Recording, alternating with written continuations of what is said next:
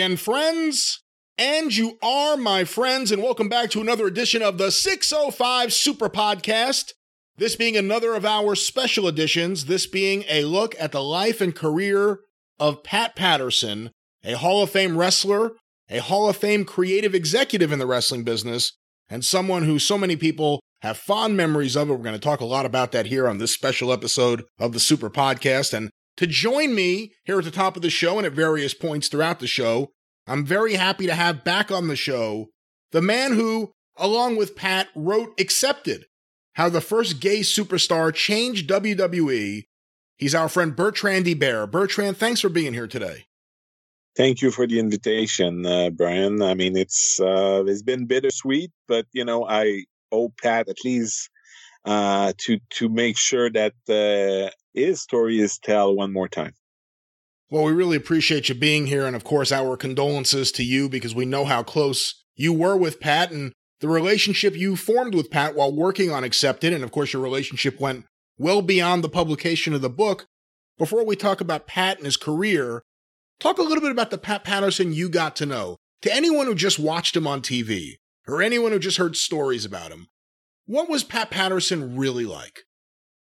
Pat was always trying to entertain himself and entertain people around him. You know, he wanted to laugh, you know, and he wanted to have good food and good drinks and enjoy life, be happy. And, and, I mean, that's the message. I mean, he was never consumed by wrestling. He, it was always about having fun. And, you know, he was like, ah, oh, wrestling, wrestling. You want to talk about wrestling all the time you know, you, I'm talking to Pat Patterson. So the first few times I'm like, you know, we're talking about his life, but we're talking about Raw the night before too. And it's ah, stop. Okay, that's enough. Let's talk about something else. And, but he was really good about that. And that's a great lesson I'm taking out of it is that wrestling is not the end of everything. Uh, you have to be grounded in reality and, and you have to to pick your battle. And sometimes, you know, wrestling is wrestling. It's cool. It's fun. We love it, but don't don't let it consume your life. How did the book project first take light, and when did you actually first get to know Pat and talk to Pat? So Sylvain Grenier was with La Resistance, was uh, a friend that Pat made, and, and, he got into the wrestling business. And uh, when he left WWE, he, ran a promotion here in Montreal, and they they came up with uh, a project, four hours, a pilot of four uh, shows, four hours, and I wrote, produced, scripted, booked the show uh, for them. Uh, and uh, since Pat was so close to Sylvain, we ended up having a production meeting with Pat Patterson to go over our shows. So that's how I first met him. Uh, and I brought him uh, a copy of Mad Dog's Midget and Screwjob about the story of Montreal wrestling. So um, we went through that meeting. It was just amazing. I mean, as someone involved in wrestling, to actually talk shop with Pat Patterson is all in itself very, uh, you know, it's a, it's a surreal experience a little bit. So, uh, you know, he also asked permission to Vince to be part of the show. So we ended up reviving the, the segment he used to do on French television called the brunch with uh, with Pat Patterson, which was uh, kind of a Piper's Pit of in French with Pat. So I ended up on the day of the shoot producing and then writing and coming up with ideas for Pat to do for his segment. So that also was quite special.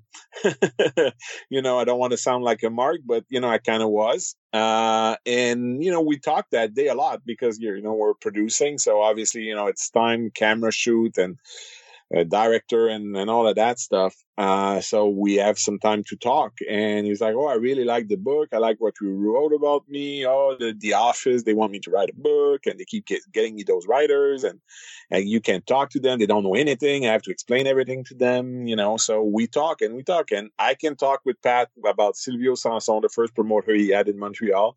And I know who the hell Dolph Ziggler was. So he could talk to me about anything and everything, switch between English and French, which also is a talent, and, and, tell me his story without having to explain everything. So he really loved that because he could just tell the stories without having to tell me who was who in the story. That that stayed there, but a few weeks later he came back and called and said, "Well, Hébert, I, want I want you to do the book. So I'm gonna give your name. They're gonna call you and they're gonna get you to the office. Okay. You believe him because so far, you know, he's been awesome, but you know, yeah, they're gonna fly me to the office. They flew me to Stamford to interview with Kevin Dunn uh, about the book.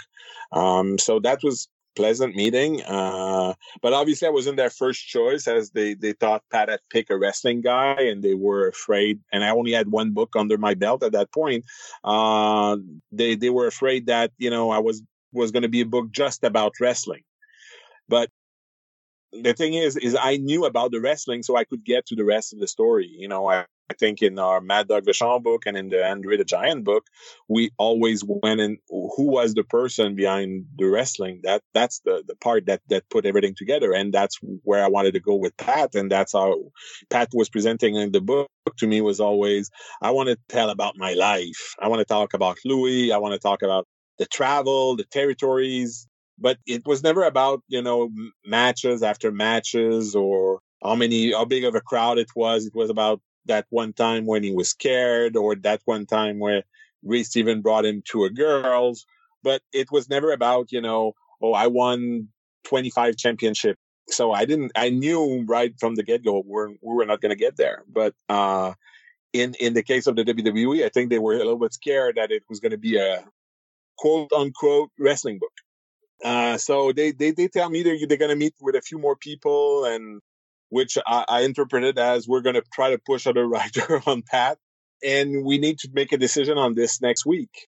Uh, well, Titans time being what it is, uh, seven months later, uh, um, Pat calls me and said, what, what's up with the book? What's going on? You know, uh, it's been a while. And I was like, I don't know. Nobody has said anything. He said, wait a minute. So he calls one day later or two days later, and he's like, "Okay, they're gonna call you for for one more interview." Uh, so I did one more phone interview, and Pat called me like the day after or something like that, and he's like, "Okay, they're gonna call you tomorrow to tell you you have it, and we're gonna start." Okay, so I don't know what happened there exactly. I never, you know, but obviously Pat was like, "Okay, I get you to fire the other two writer. This guy is my guy." And I think they kind of put it on the line with him is like, okay, well, if he's your guy, then you're going to have to deliver a book. So, and we went and, you know, it, we worked nonstop for about six months. So I did that for about six months, only that, which was amazing in itself to be able to, to, to, to, to get paid to do what I love and talk about what I love.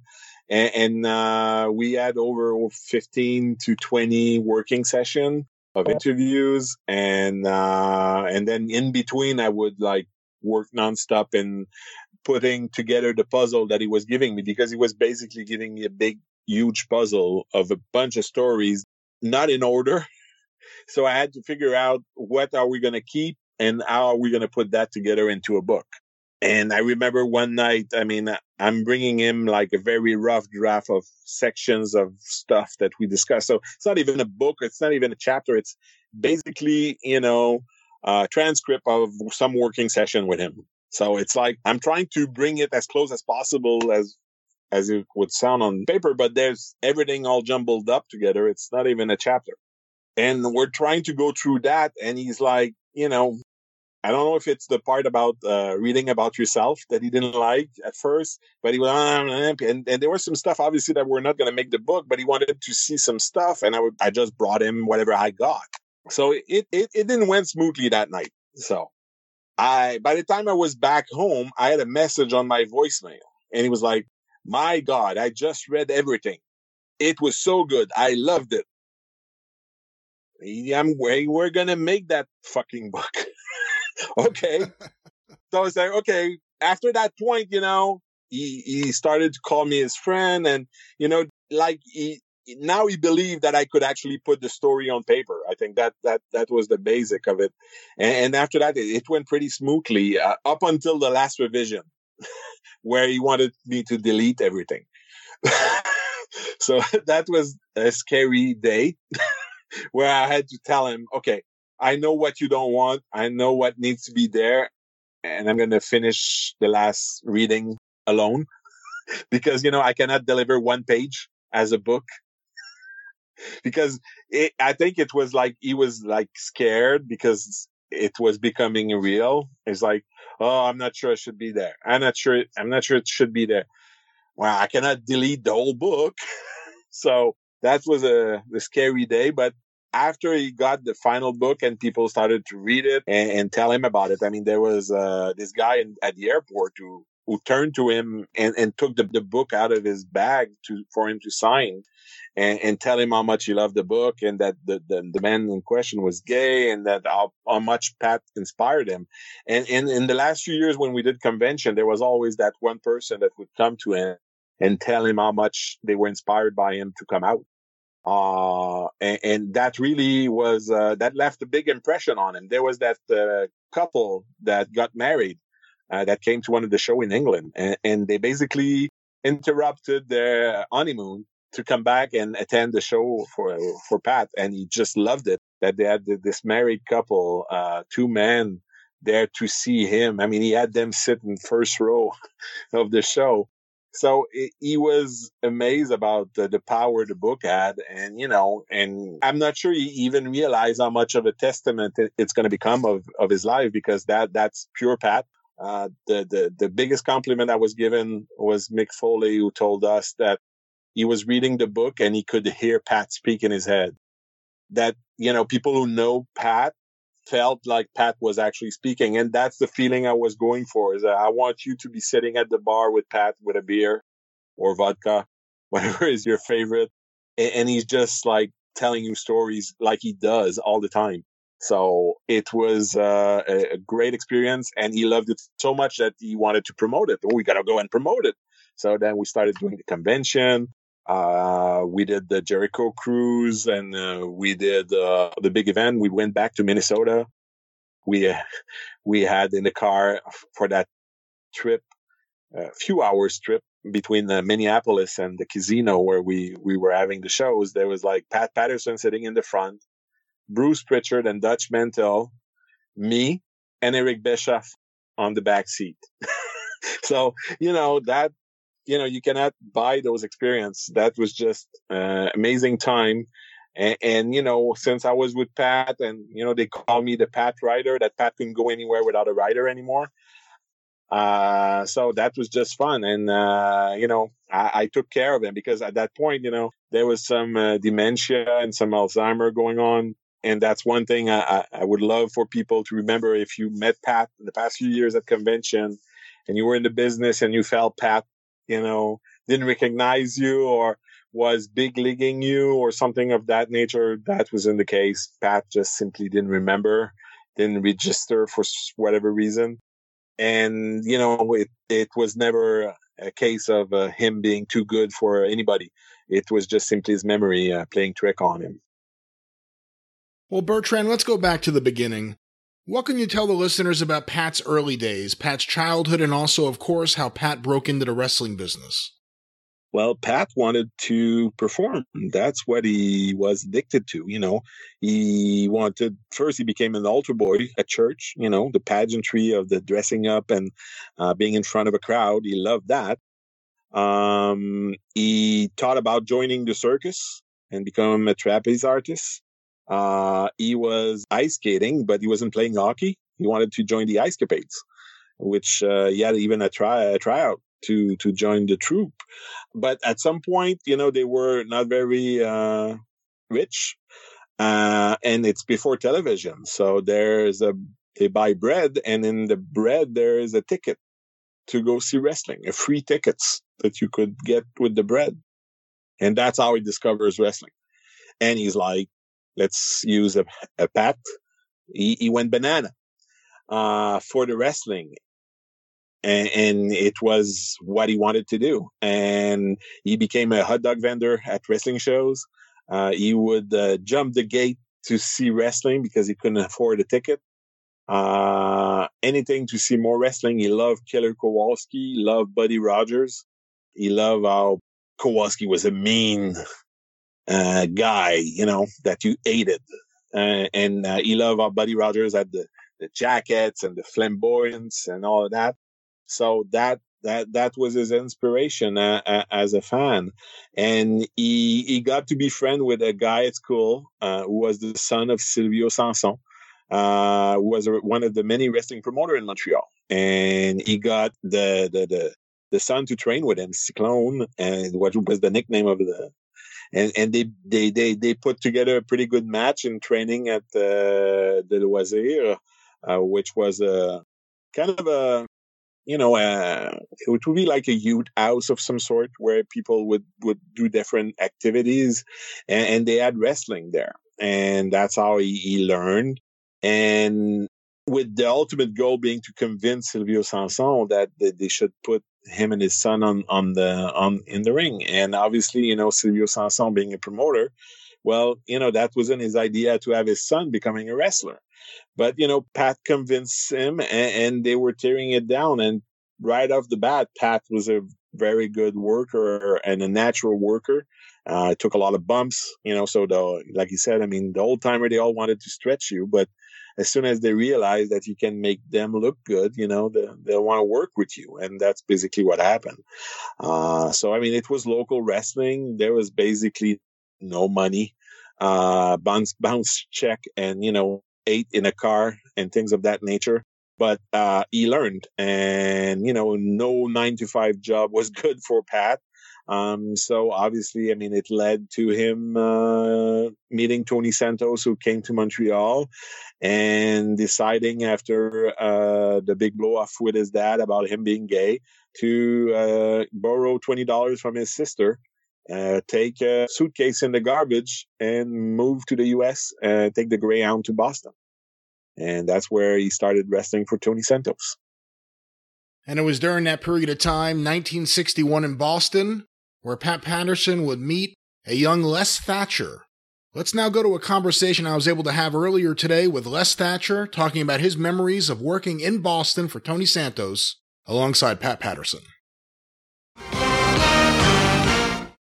I am happy to welcome back to the Super Podcast today to talk about Pat Patterson, someone who knew him at the very beginning of his wrestling exploits in the United States, a friend of the show, Les Thatcher. Les, thanks for being here today.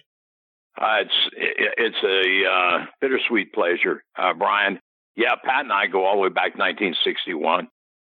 Well, let's talk about that. Let's talk about Pat in 61 because it wasn't just you and Pat going back to 61. That was the beginning of Pat's wrestling career in the United States. He came from Montreal.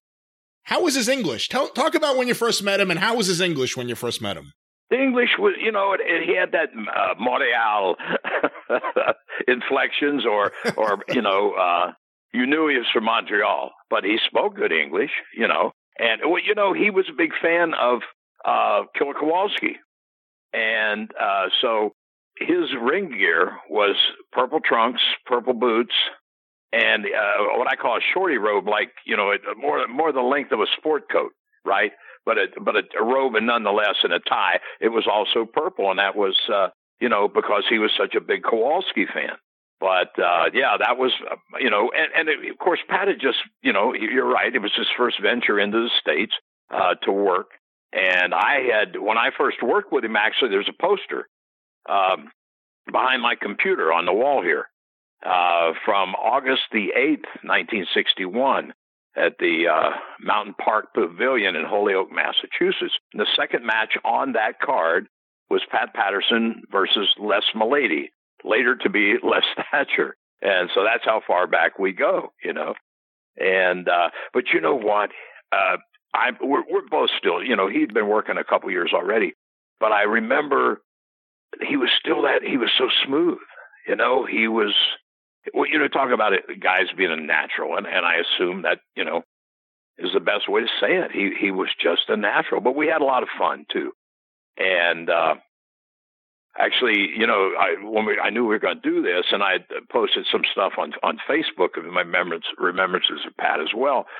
But we worked in this town um, called North Adams, Massachusetts, in an outdoor stadium, and this town is where some of the top boxers, fighters that were going to fight, you know, in the Garden in New York, would come to train, like um, Sugar Ray Robinson, Paul Pender, and guys like that. And and there was this permanent ring in the middle of this stadium and of course, back then, you know, they would charge people to come in and watch these big celebrity boxers uh, spar and, and train. So Tony Santos had booked a match there, and Pat and I were against one another on the card. And the only problem with this is boxers don't take bumps. And this ring was built out of railroad ties and concrete block. So it was basically like walking on your, your asphalt driveway or your concrete basement floor. So Pat and I each took one bump and decided maybe a stand up match would be more beneficial. Sounds like a good idea. Yeah, yeah, and uh, then another. Again, you know, everybody's I think talked about Pat being a prankster and, and having a great sense of humor, and that was evident then as well. We we worked at another outdoor show. This in Hyannis, Massachusetts, and the show was promoted by an ex old ex wrestler, uh, Fred Bruno, who refereed for Tony Santos, and Fred had the most.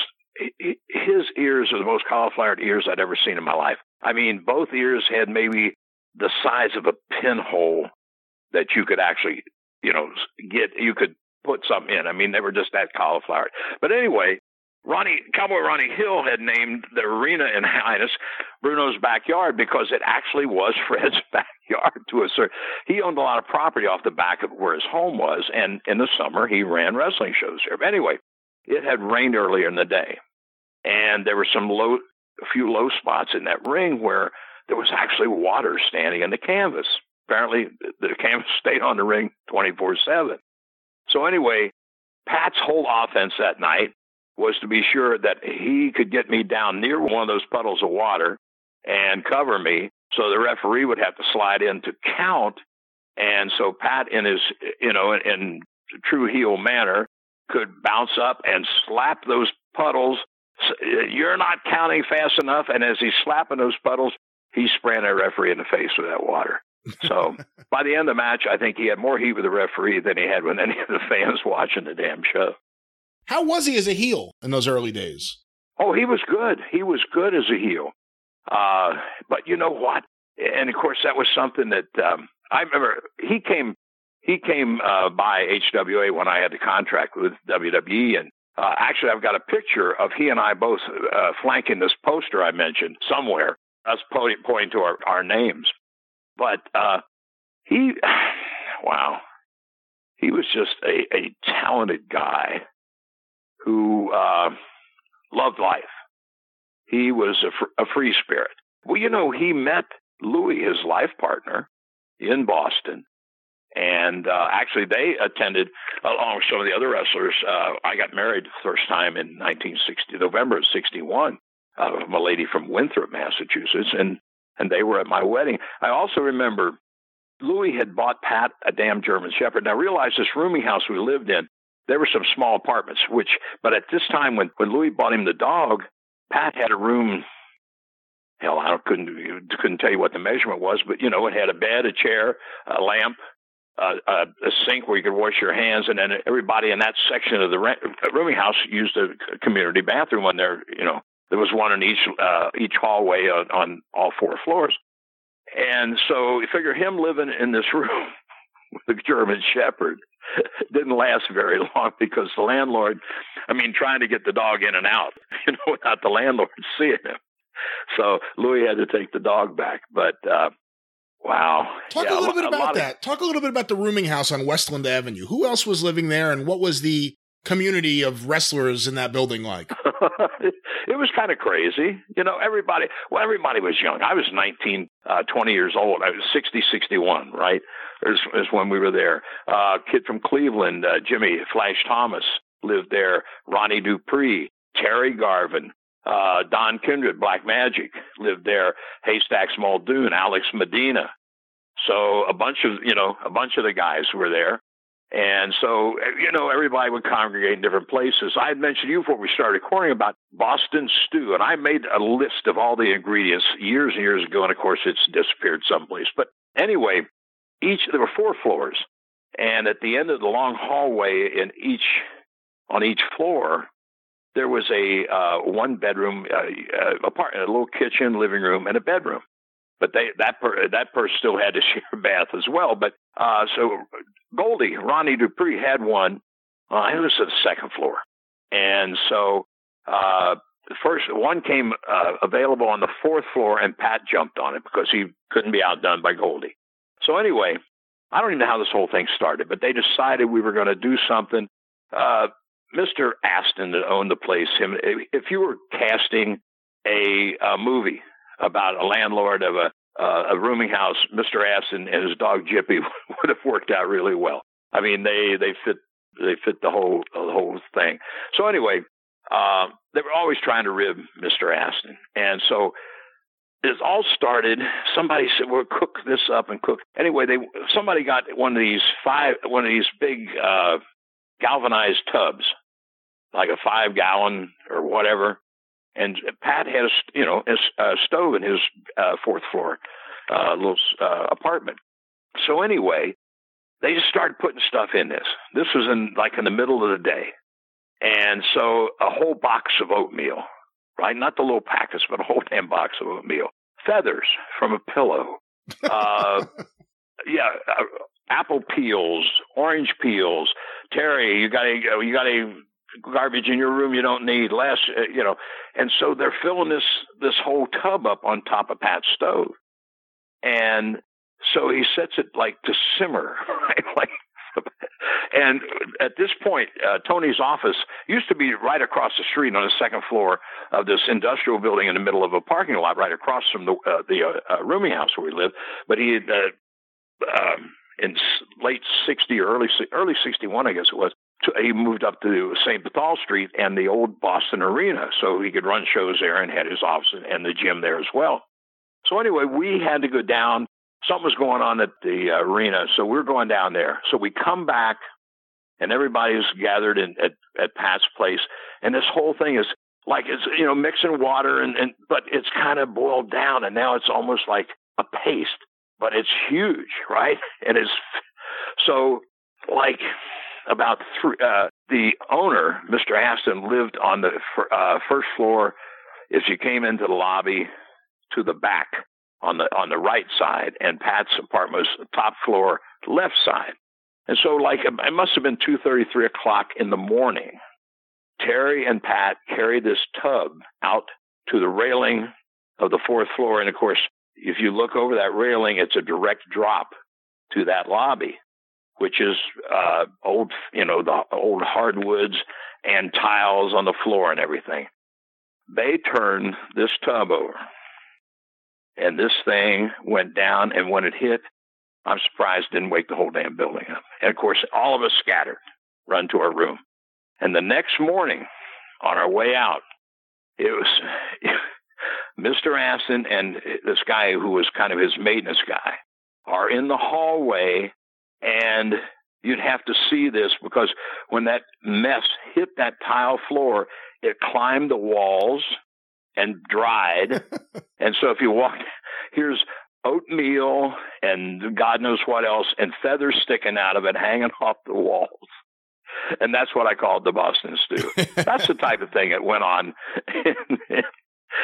oh, lordy, lordy, lordy. So he was a big prankster even early in his wrestling career. Yes, yes, absolutely, absolutely. Yeah, he was. uh That was just. He, he was a good guy, and you know, so creative too. He was creative back then as well. Not obviously not to the point that you know that he was later in later years. But you know, when you realize the opportunities the people that for him to work with Ray Stevens for so long.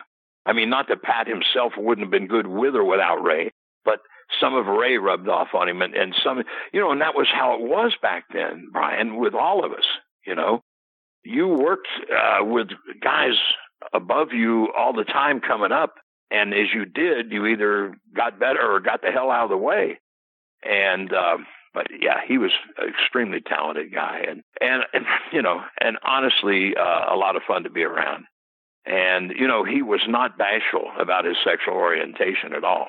I was going to ask you about that because one of the things I've always found fascinating about Tony Santos's promotion is that there were a lot of wrestlers who were either openly gay or, uh, in some cases, closeted gay to the outside world, but were known to be gay and not ashamed of it in the wrestling world. What was that like? I mean, was Tony Santos I never see pictures of him think, oh, this must be a real liberal guy. but there were a lot of guys working for him that were openly gay. What was that like? Uh, it was, well, you know what? I, you know, I'm a Midwestern kid, 19 years old when I went to Boston, and I knew what gay people were, right? And I probably had met some, just didn't know it, right? And after a while, I thought, man, is that the induction into the wrestling business? you know, you're right. Well, Gold, Goldie was was gay, and of course Terry, and and Pat, and I I can't speak for anybody else, but they were all you know basically open with that. And well, I, you know, I mentioned you. I don't know. Should I bring up what I told you before we started recording? Uh, you can, and if I deem that it doesn't fit in the tribute, I'll edit it out. But please feel free to tell that story. Well, it probably doesn't fit in the tribute, but you know, because but Pat was, you know, like I say, he he was comfortable with it, and you know, we knew. I mean, it wasn't like he went into the arenas. You know, he, he never came across, you know, in the ring as as, as gay, or it never played the Ricky Starr or, or or the Goldie or or any of that. You know, uh, but he was not uncomfortable with it, and and if he knew that people were, he would mess with them and, and as such. Now, I think this was more maybe a test for Alex Medina and myself. Uh, the story I'm about to tell because uh, you know we knew we knew he was gay. Anyway, the three of us are leaving the rooming house and we're going to uh, Symphony Delicatessen, which is up on Mass Ave, just a few blocks from where we live. And so we're walking up the sidewalk, and here comes uh, one of college kids walking by, a young man, and the life of me, I wasn't paying that close attention to him, but I'm assuming he's a decent looking young guy, you know, college student with some books and stuff. And as he walks by us, just out of the clear, and Pat doesn't turn, he just keep looking straight ahead. He's walking. I'm on the inside, uh, Alex in the middle, Pat's on the on the outside. And as the guy walks by, Pat keeps looking straight ahead and just says loud enough the guy had to have heard him. Wow, I just I'd love to suck a big cock today. and Alex and I just came from stuff. What did he? I looked at Alex and Alex said, "Yeah, I think he just said that." But Pat just smiled and kept on walking. He was just it was shock value. That's all I can say. It was shock value, you know. But it, you know, it was he was like I say, and realize with him and Louis coming to my wedding. I mean, not that I cared, you know, but uh, but but Boston, I think, in that in terms of sexuality, was more liberal at, at that point in time uh, than you know than any other part. At least Cincinnati, where I came from, and a part of that, I think, because of the arts, you know, and so forth. So uh, they fit right in there. They fit right in. Louis is obviously a big part of his story. They would remain together until Louis passed away. What do you remember about when Louis first appeared on the scene, and what can you tell us about their relationship as you witnessed it back in 1961? Well, it was obvious that they were, I guess you'd say, smitten with one another, right? And Louis, uh, again, it wasn't like he was, you know, trying to hustle Pat or they. Uh, it appeared to be a, a good relationship, you know, in terms of that, and uh, it wasn't, uh, you know, just like to see uh, sit on the on the on the front steps there with Louis, you know, sit there with Louis and Pat and talk. It wasn't like, hey, there's two gay guys and that straight guy there. It was just three guys talking, you know. And Louis was comfortable with all of us. He uh, fit right in, you know. So it was. uh and you know, and apparently I've said this to people before, uh, years even before before Louis passed away, and I, you know, I don't know anything about gay relationships or or how they work or anything, obviously, but I thought, you know, these guys have been together through thick and thin all the years that Pat's been in the business, and how many of us um, straight guys have gone through how many marriages in the same period of time, you know. So maybe there's something to be said for that. I don't know. But Louis, I was dedicated to Pat.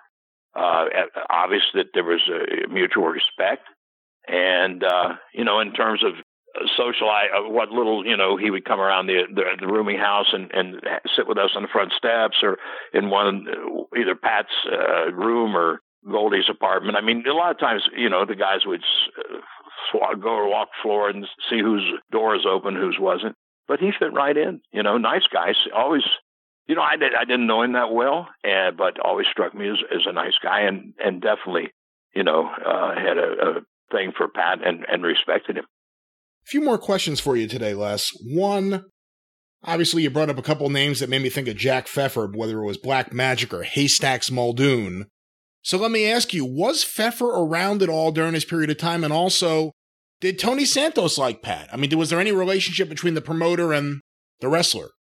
Well, you know what? Tony uh, the first time I walked into his office in, in 1960, in February 1960, to start my training and to meet him for the first time, as I look back, my first thought would have been if I were putting together a movie about fighting or, or fights or wrestling, this guy would have been my the promoter, right? He was the guy, the big, heavy set Italian guy, nice suit, snap brim hat, cigar in one corner of his mouth. That was Tony Santos. He looked the part.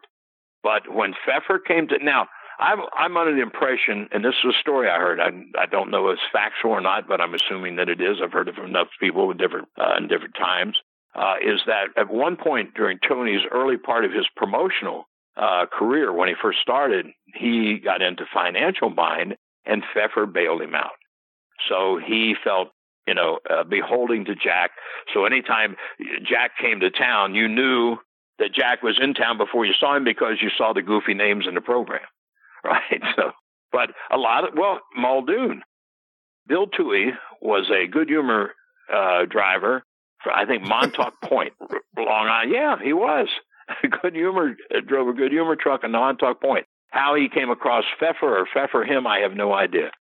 But Jack brought him to Boston to make turn him into the you know to Haystacks Muldoon, and uh, so that was you know uh, and uh, he used a lot of the guy I mentioned Flash Thomas. I know you know at one uh, early on in in the early '60s before I ever uh, I'm not sure late '50s early '60s uh, if you took uh, black wrestlers into the south, this part of the country, southeastern United States, they had to wrestle other black wrestlers. They they didn't mix the black and white in ring.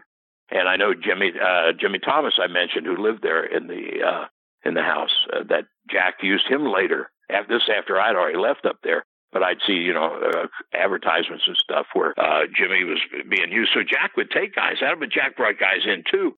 Uh, Buddy Fuller came in uh, at one point. Jackie Fargo. Uh, well, Firpo was working for Pfeffer when he spent uh, time up there. Uh, in fact, I remember because I was driving him around and uh, several, you know, uh, you remember, ever seen pictures of the Bavarian boys? Yeah, of course. Yeah, okay. Well, they, you know, they came to Boston occasionally.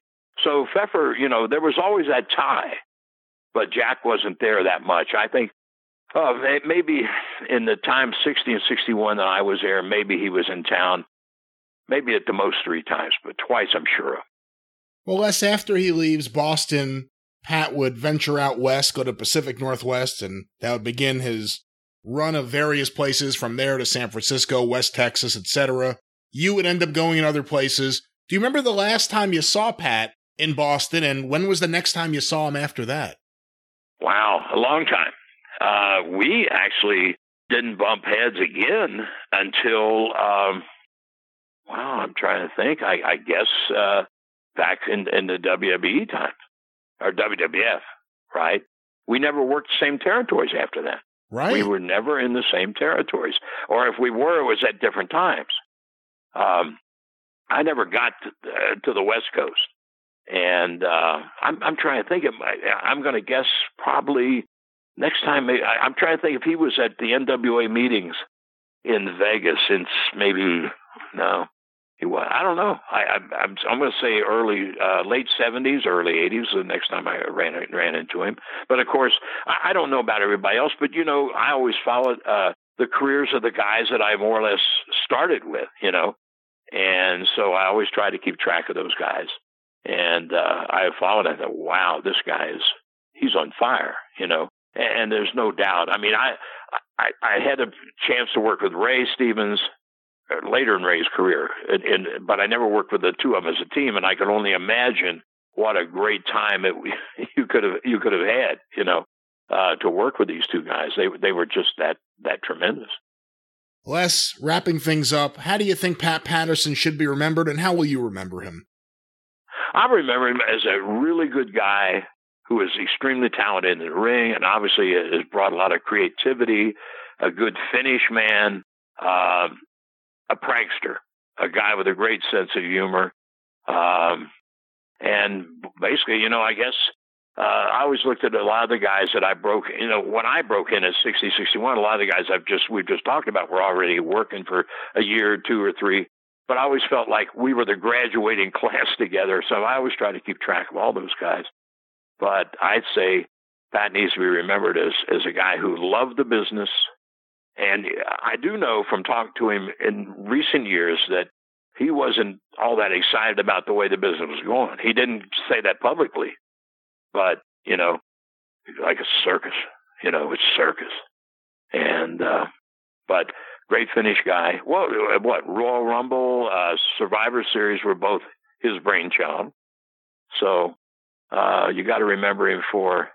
If you don't remember him for the first ever Intercontinental Champion, you got to remember him for being a talented worker, a great creative mind, and just a real good guy who loved the business and, and uh, uh, contributed a lot. I, I think there'll be a big void in the business, and I, I think well, you've seen it too, Brian. So many guys who say what they've learned from Pat, and I, I, I would, if I look back, I'm saying I must have learned something in too. I mean, he wasn't as green as me, but we were both, you know, kind of out there trying to find our way. But I do remember it was never a problem working with the guy. He was smooth as silk. Coming out of Boston, Pat Patterson would head to the Pacific Northwest, and we're going to talk about that in a second. But Bertrand, what we just heard Les talk about were his memories of meeting Louis in Boston. And of course, Louis, Louis Dondero would be a big part of Pat Patterson's story, a big part of Pat Patterson's life.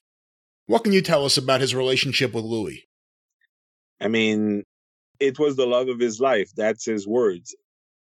The book is dedicated to him and it was someone who who made Pat's life complete. I mean, he, he actually goes to Portland uh, following Mad Dog's invitation, and, and he's leaving Louis behind.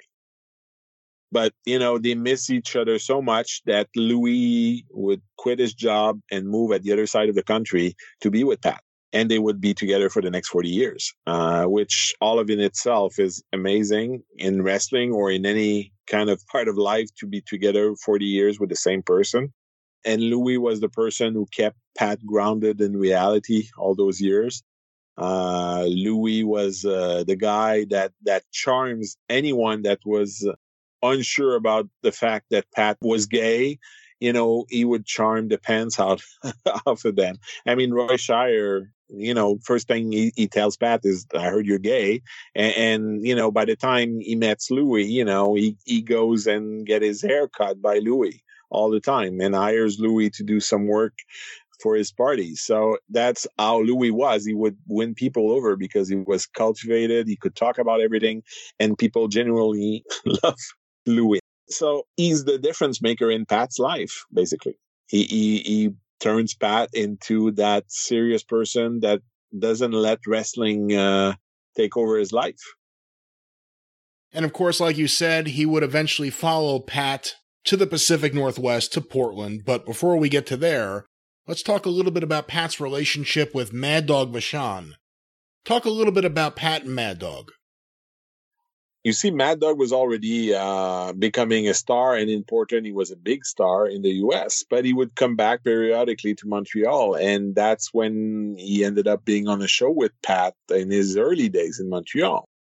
Pat tells it is like everybody was scared of Mad Dog because you know he he, he lived the gimmick, so nobody wanted to uh, to get in his way, talk to him, or anything like that.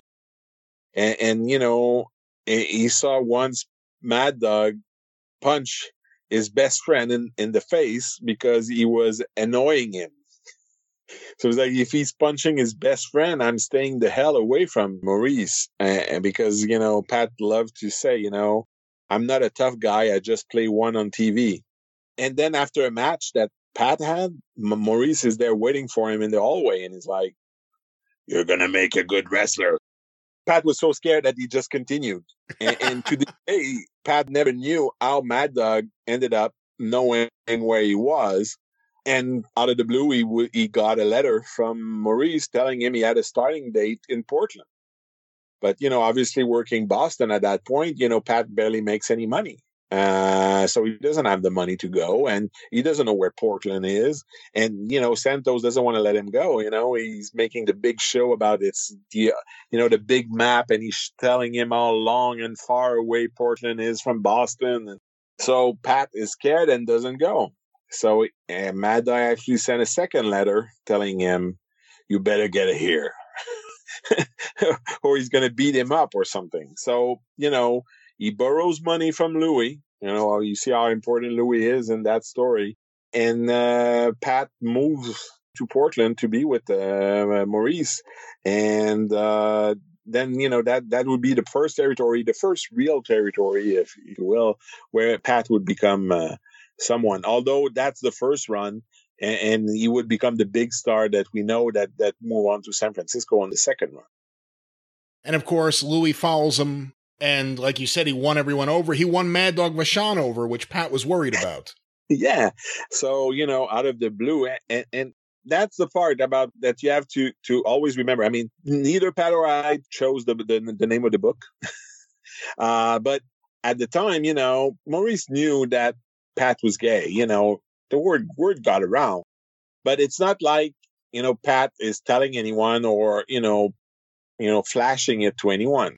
So out of the blue one night, you know, Maurice and see Pat and Louis there. And he had met Louis when uh, Pat had brought him to uh, Montreal on, on, on one trip back. So that's like, he goes berserk, you know, and then Louis got scared because, oh my God, we're to get discovered, you know? So Maurice get Pat in the car, is like, let's go, we're to get him and they finally found him. And, you know, I think Pat tells the story much better than I could ever. But, you know, Pat said, you know, I thought he, they were, he was going to kill him or something. And they ended up going to the bar because Maurice told him, you know, okay, let's go drink now. And by the end of the night, you know, Maurice was more friend with, with Louis than he was with Pat. Uh, because, you know, Maurice loved to talk, loved to different subjects, and, you know, Louis could talk about anything.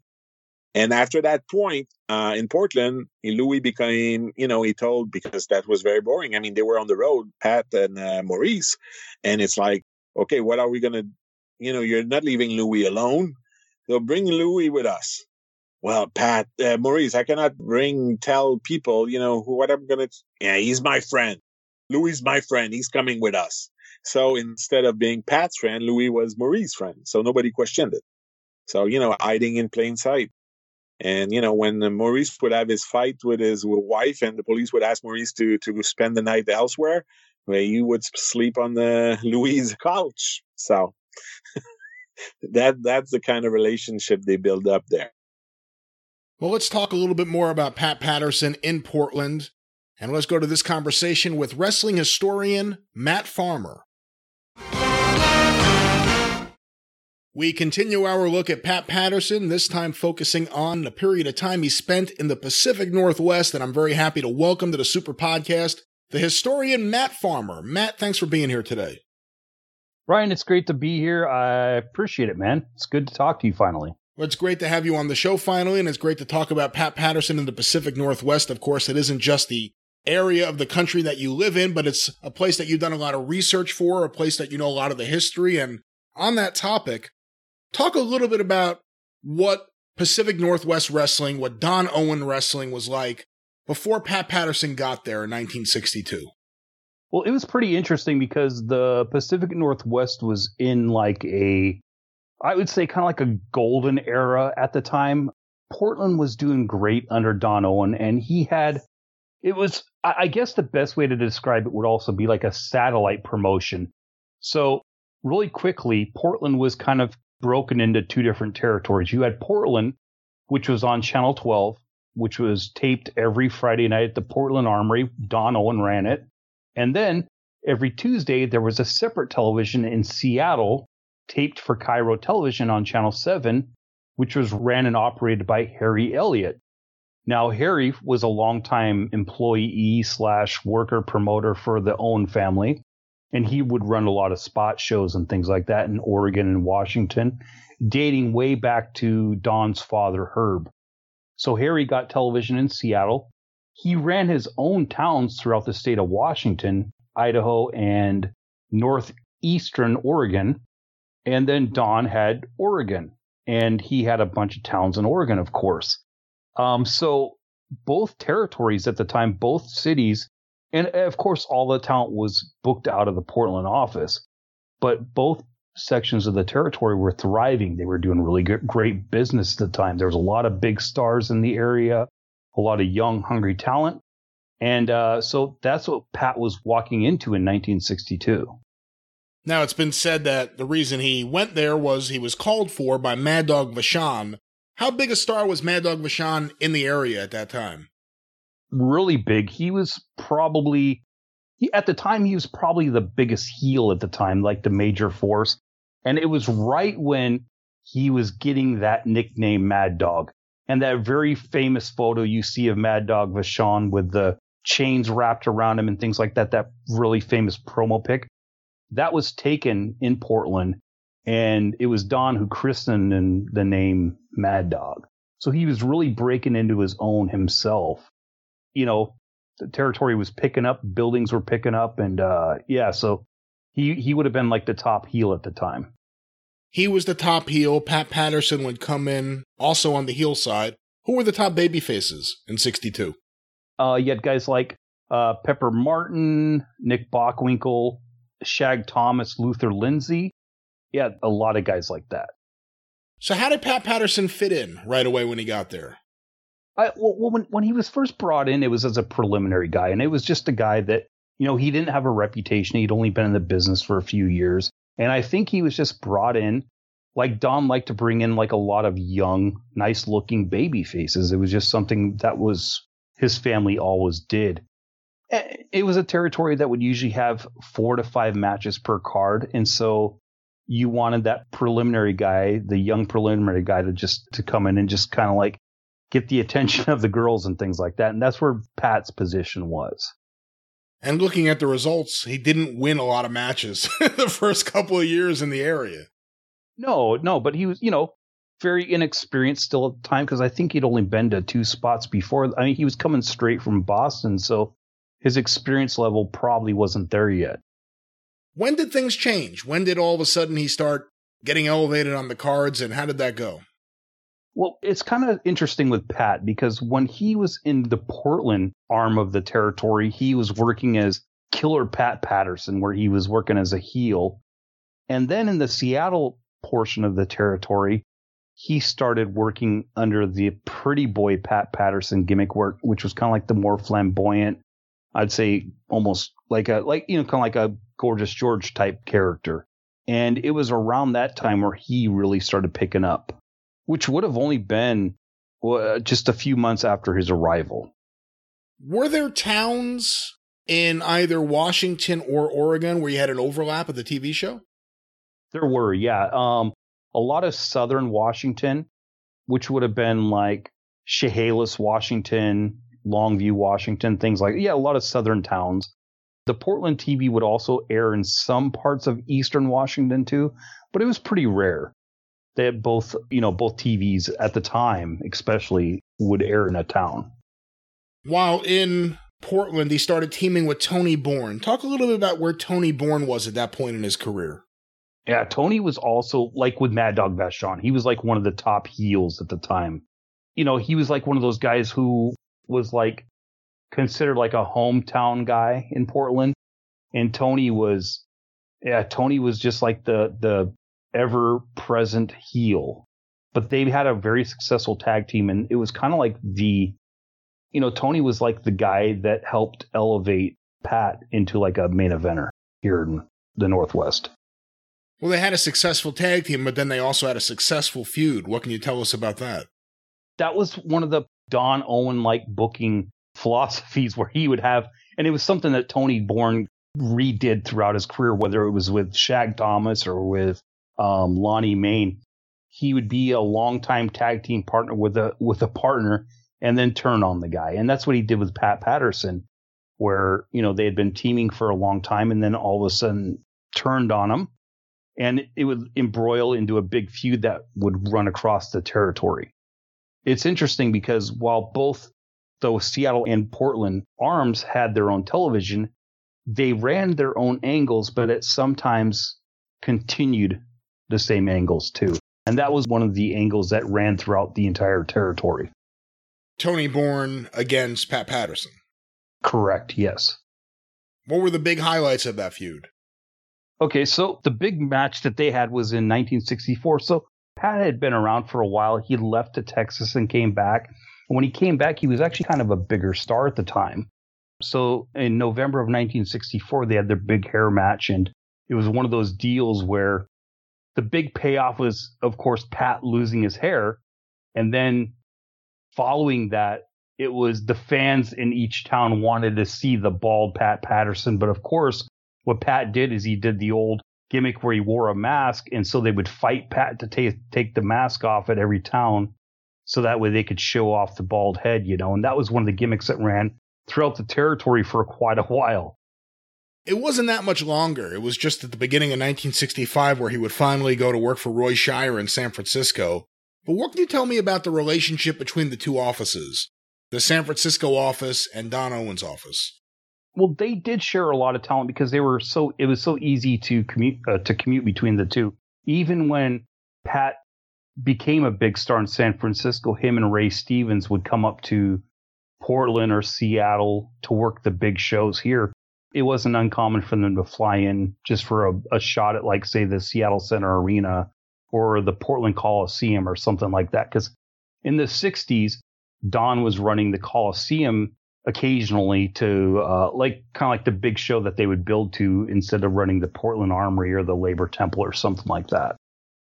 Obviously, Pat would go on to greater fame in San Francisco, becoming one of the Blonde Bombers and eventually a pretty lengthy and legendary run there. But when you look at his period of time working for Don Owen, his period of time working in Portland and Seattle and the surrounding towns, what do you think Portland means to the Pat Patterson story? I think with Pat, and this is something that I've actually talked to Pat about, or promoters that worked with Pat during this time, is it was almost a coming out period, um, both as a performer and also personally as well, because as we all know, he was homosexual and being a gay man in the 1960s was extremely difficult. It was in Seattle and it was in Portland where he actually came out in the industry as well.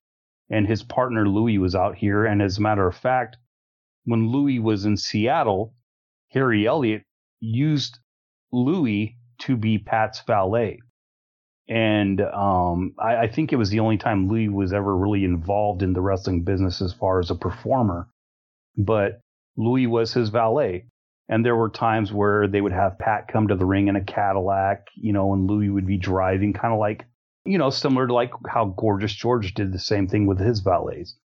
But for Pat, that was a big deal for him personally you know, as well. And he was always very fond of the Northwest because he felt like it was one of the few places in the country at the time, along with San Francisco, where he could be a little bit more of himself. One of the things also about the Northwest during that time is when he was able to wrestle a lot of those guys that were in the main events, guys like Nick Bockwinkel and Tony Borne and Pepper Martin was another one of his big feuds these were guys that he was able to really like learn his craft because that was like, you know, he, he was a preliminary wrestler moving up into the main events. And that's really where he learned how to become a main event caliber performer. You know, he used to brag about his matches with Pepper Martin, for instance, because Pepper was one of the big baby faces out here. And they would go on to like switch the heavyweight championship back and forth between the two of them a few times. And that was a major feud in the Seattle Portland area too. And of course, in 1964, there was another guy, young guy in the Northwest wrestling under the name Kazumoto, who would go later go on to be known as Antonio Inoki. It was in the Northwest where Pat Patterson and Antonio Inoki became good friends, but they were also in ring rivals for a short period of time in the North- Northwest, and that led to uh, years later, in 1968, Pat Patterson going to Japan and becoming a major opponent for Antonio Inoki. Coming out of Portland, Pat would get the biggest break of his career so far, and that would be going to San Francisco to work for Roy Shire. Bertrand, what did Pat tell you about his first thoughts about Roy Shire, and what did he know or what was he expecting going into San Francisco? Well, you know, the other guys told Pat you should call Roy Shire because you're perfect for him. You know, you, are you're, you're the type of wrestler that's great. You should be teaming with uh, Ray Stevens. You do a good business there. So that's how Pat presented it to to Shire, and he's like, "Well, the boys don't tell me what I do." but you know, he ends up giving uh, Pat a chance, and after the first night, I mean, Pat came home and said, "I to Louis, I don't think we're to make it here long because he doesn't like gay guy." And then you know, by the time Pat left, he was basically running San Francisco for Roy Shire as the right hand man, and Louis was uh, very close to Roy as well. And Roy never questioned it because that's the one thing that's different about Louis and Pat is maybe they didn't like go on the street and, and manifest and, and you know demand rights and to be equal or things of that nature. They showed up at work. They did what they were supposed to do. They were consistent. They were just good people. And they showed that you could be gay and just be someone that was normal, that you just happened to be gay, but you were a good person, good worker, and, and, and a good friend. Uh, or a good cook or a good singer or so it just uh, it it changed people's perception you know and by changing people perception those people change the perception of people around them or their family so that's what they did, and uh, I think that's what they were so good together is that they they showed an image of what gay couple may be, uh, what we may be today more used to, but back then, I mean, that's not the image uh, that that gay uh, had, and, and, slowly, just by being themselves, doing it their way, uh, they, they they they change people's perception. Let's talk a little bit more about Pat Patterson in the Bay Area for Roy Shire. Here's my conversation with wrestling historian Rock Rims. To discuss Pat Patterson's career in Northern California, I am very happy today to welcome back to the Super Podcast Rock Rims, who, amongst several great wrestling books, was, of course, the author of When It Was Big Time, a 100 year history of Northern California professional wrestling. Rock, thanks for being here today. Oh, Brian, it's my pleasure. Thank you for having me. It's uh, great to be, uh, be on the show again. Talking about Pat Patterson, he arrived in San Francisco at the start of 1965. If you're going to go back to that time period, what was the layout? What was the San Francisco promotion like? Roy Shire's promotion in 1964 into 1965. Um, at that time, uh, and he really come off of the two probably the two strongest years that he would have uh, in the history of his promotion. Um, so you know, and of course, you know, when you have uh, wrestling territories, you're always looking for new blood, new faces to kind of keep things going. And uh, so the opportunity was there for him.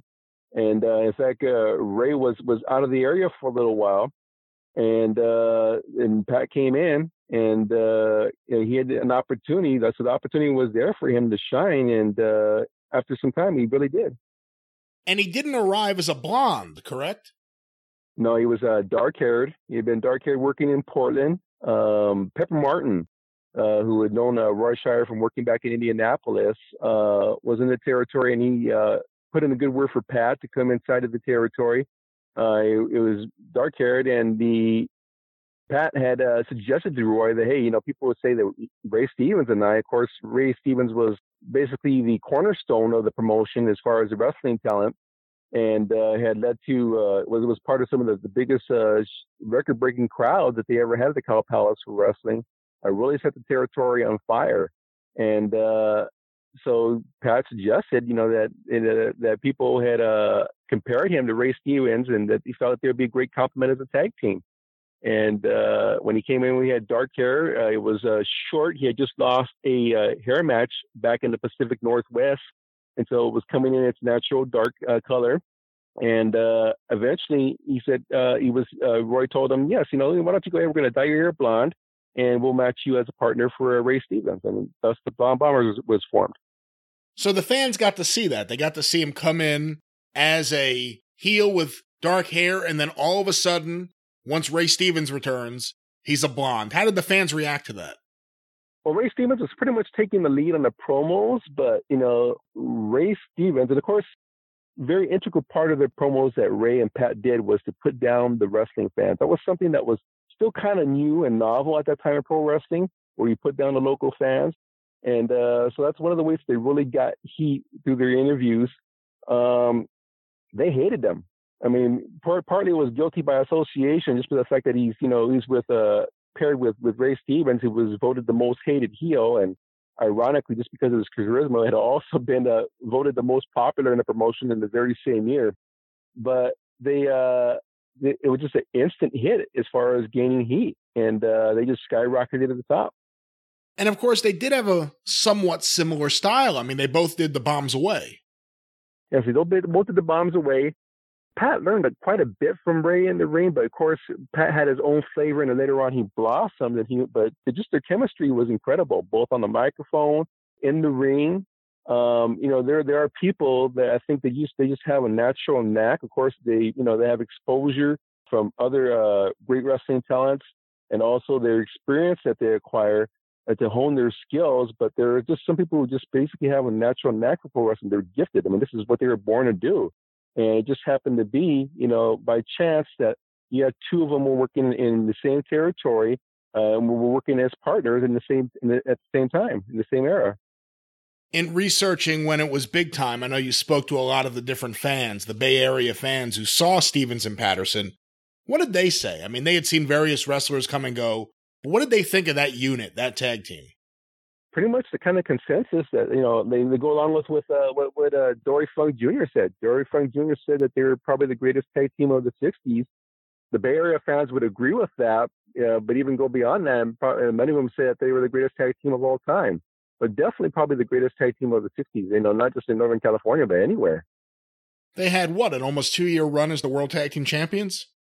Exactly, as the World Tag Team Champions, and then not just in San Francisco, they also defended in Hawaii. They did tours of the Pacific Northwest, you know, and uh, you know, and at that time in Northern California, you had some of the greatest talent coming in. I mean, Roy Shire was a genius.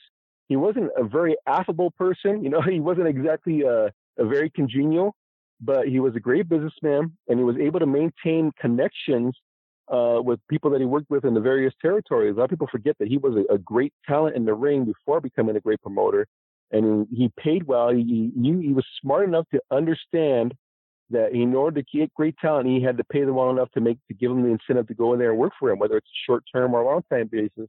So he had some of the greatest talent. You know, his network with Johnny Doyle and Jim Barnett, uh, Joe Blanchard. Uh, he had a lot of great talent was funneling into there uh, at various times. So um, you know, it was just it was just incredible. What was the relationship like, to the best of your knowledge, between Pat Patterson and Roy Shire, especially in those early years? Um, Roy was not the most tolerant man, you know, in, in, a, in a personal uh, level. You know, he, he didn't really care for people of color too much. You know, he definitely didn't care for you know homosexuals, people who were of different sexuality. Um, he was very blunt with Pat. You know, when their first uh, TV taping that they did, even before uh, you know Pat ever worked the Cow Palace show, you know, Roy turned around and blankly asked uh, Pat in the car ride. I guess they were just familiarizing each other. You know, Pat didn't know the area, so he was riding with Roy, and Roy turned around and said, "I, I heard you're queer." I mean, not exactly the most sensitive question you can ask someone, but you know, over time though, even though he Roy didn't really you know care for things like uh, people who were different, he uh, he understood green. Green was a, he understood money, so he realized that Pat was a great talent, you know, and he can make great money with him, and of course he did. So um, he started to develop a respect for him, but about as respect as much respect as you can expect from somebody like Shire. So Pat comes in as a heel. Him and Stevens become a tag team. They take off, and then towards the end of the decade, some things start to change. Pat takes the better part of a year to go to West Texas and work for the Funks. Ray Stevens is doing various things. I know he goes to Australia. And by the time they're both in the territory again at the same time, Ray Stevens is now a babyface, and Pat Patterson, who was the junior member of the tag team, is now the heel. Talk a little bit about this, and of course, what would lead into a major feud, Pat Patterson versus Ray Stevens. Yeah, as we mentioned, you know, you know, it's important to, to keep things fresh, and uh, you really weren't going to go wrong with having Ray Stevens and, and, and Pat Patterson. And we're talking in the territory days, people they didn't really stay in the area too long unless they were, you know, successful, maybe six months at the most. If they were doing really well, maybe they might stay a year. I mean, these guys were there for years. The question is what, what to do with them. You know, you still need to keep things fresh. So Ray comes back. Uh, he comes back from a tour of Japan. And the storyline was essentially that, you know, that during that time, you know, he's chilling with Bruno Sammartino, who had engaged in a, in a, in a feud not too long before at the Cow Palace. And, uh, in Japan, and uh, he comes back and he says, "Well, you know, uh, you know, I've changed my ways. I started wrestling a little bit differently when I was in Japan, so now I'm gonna, you know, wrestle a little bit differently." And uh, so now he becomes a baby face. Uh, and the storyline was that Pat Patterson was upset. He, he expected, "Here comes Ray. You know, things are gonna be the same. We're gonna take over again. You know, like just like we did before. You know, the boys are back in town. You know, we're gonna run amok." And that was not the case. He was very disappointed, and uh, so he had a lot of resentment uh, it wasn't just a matter of rivalry in the ring, you know, and rivalry over a championship. It was a lot of resentment that, that basically Ray had turned his, his back on him, you know. And uh, so now you had the two biggest stars in the territory, and uh, they're going to face each other. I mean, it was it was a dream matchup, you know. But the, and it was interesting because you had the fans were divided, you know. Uh, even though uh, Pat was a heel, there was some who, who really you know, it was, it was one of those territories in San Francisco where you actually had a, a little greater amount of fans who actually loved the heels over the over the baby faces. So uh, when they were getting the ring, Ray, Ray was overall was the favorite, but there was still Pat still did have a, pretty strong following, and even some of the fans felt that that Ray basically had betrayed uh, Pat Patterson. So it was very very intense, you know, feud that they had in the ring, and they just produced some, some incredible magical moments. And there were some weird moments in terms of injuries that happened in the middle of that feud because didn't Patterson break his leg against Stevens and then Stevens I forget the exact injury but he got hurt in another racing accident before one of their matches right? The Stevens stuff happened prior to well actually no no that's that's right. Um Ray got hurt so many damn times. Um but Pat legitimately uh, did break his leg and trying to do no bombs away and ended up on the concrete floor. So it was a legitimate injury, which they actually worked in into an angle that was you know, during the time he was he was recuperating coming back that provided some of the more hilarious promos, you know, uh, prior to his uh, past return to the ring. But yes, um, when they finally were going to get together, um, and this is the second time it happened. The first time it happened with Pepper Gomez, where just Ray, his extra extracurricular activities. You know, this is a you know he went motorcycle hill climbing. He would uh, race at Sonoma on the motorcycles. Uh, he was involved in rodeos and so forth but yeah, he had another another uh, injury. Um, this time it was a go kart racing. Although the story actually changed a couple of times. Some fans uh, were told that it was a, a bull race. Uh, he was riding uh, riding bulls in Bakersfield at a rodeo, and then the, the door swung open on the gate, hit him in the face. But uh, but he actually was in a go kart race, and uh, he broke his jaw. His face was all bruised up, and uh, they were supposed to meet, and uh, instead of that evening, uh, Ray shows up at the Cow Palace, and he's dressed up in a suit, and his, his face, he's obviously uh, is bearing, uh, looking the worst for wear, and uh, he has to forfeit uh, the, the U.S. Uh, heavyweight championship. And thus, uh, Pat, you know, without having to actually wrestle Ray, is now the United States heavyweight champion. To fast forward a little bit ahead, because they are so interconnected, Pat Patterson and Ray Stevens, Pat would, of course, stay around for several years after Ray Stevens left for the AWA. Why did Ray Stevens leave San Francisco?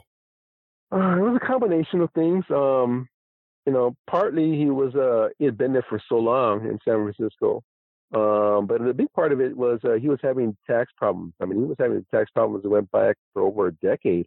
Um, back when he was at, in Indianapolis, when he first started working for Roy in Northern California, he was already having tax issues, whether it's the IRS and uh, before he settled it uh, uh, in court. So he was still having tax issues. Ray basically he was spent through, he would go through money faster than he can make it. Um, he was always buying the latest toys. He was very generous with his friends. You know, he'd pick up the tabs and so forth. and uh, it was just like basically like he suffered from Peter Pan syndrome. You know, he just never grew up, and and, there, and you know, for a lot of guys, a lot of people, they felt you know, there was always another payday. You know, for a talent like Ray Stevens, there often was, but um, just very very terrible with the money, and uh, so as a result, he got in trouble with the IRS too, and uh, so he had a chance to be able to basically reinvent himself to some extent in a new territory and uh, Gagne had been pursuing him for a long time and uh, offered to help him with his tax problems as well as give him, uh, you know, a strong push in the AWA. And so uh, Ray took advantage of it and went left into 1971. And obviously that changes things in San Francisco because other than some brief stays away where he went to Australia or, you know, a few other places, Ray Stevens was the mainstay in San Francisco. And now he's gone really puts Pat in even a bigger position there. And of course, shortly after that, he would start teaming with superstar Billy Graham. What can you tell us about superstar Billy Graham's emergence in San Francisco and Pat Patterson's role in getting him over? Well, Billy and Pat actually were, were teaming before Ray had left. So actually, Ray was he was even a great influence on as well too. But of course, uh, you know, teaming with Pat, you know, on the road and working night in and night out. I mean, uh, Billy Graham, and rightfully so, you know, he was so green at the time, but he gave Pat a lot of credit. You know, I believe in, in his autobiography, he refers to uh, working for uh, his time working for Roy Shire, uh, being around Roy Shire, working with Pat night in and night out, uh, working against Ray on the opposite side of the, the ring, um, as his master's degree in market manipulation. You know, uh, essentially ring psychology and that's really was the strongest part of, of Billy Graham's game. You know, it wasn't really his ring work, you know, eh, but it was his promo skills and uh, and of course his ability to uh, employ psychology in the ring.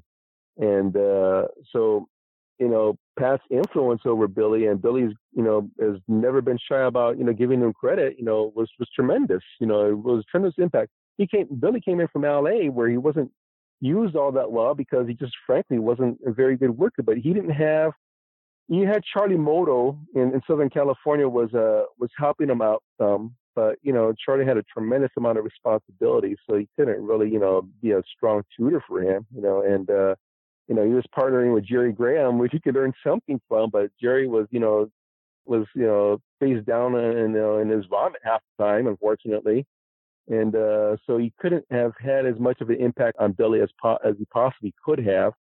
Um, so it was a tremendous time for Billy Graham. Um, probably the, the time period which he learned the most in professional wrestling was uh, working alongside Pat. Let's talk about 1972, where Pat Patterson finally turns babyface in San Francisco. What can you tell us about that?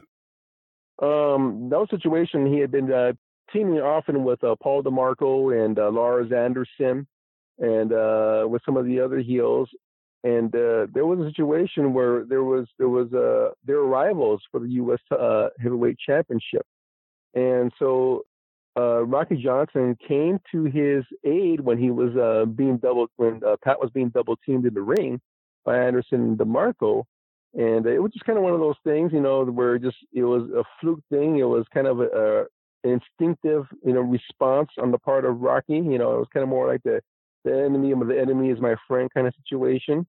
And uh, but the response, you know, that the, the fans had to the idea that perhaps you know Pat could turn into a baby face was overwhelming, you know, and fans could, you know, pro wrestling fans could be such fickle bunches, you know, so, um, so they ran with it, and uh, it was just he was just as loved as he had been hated when he was a heel.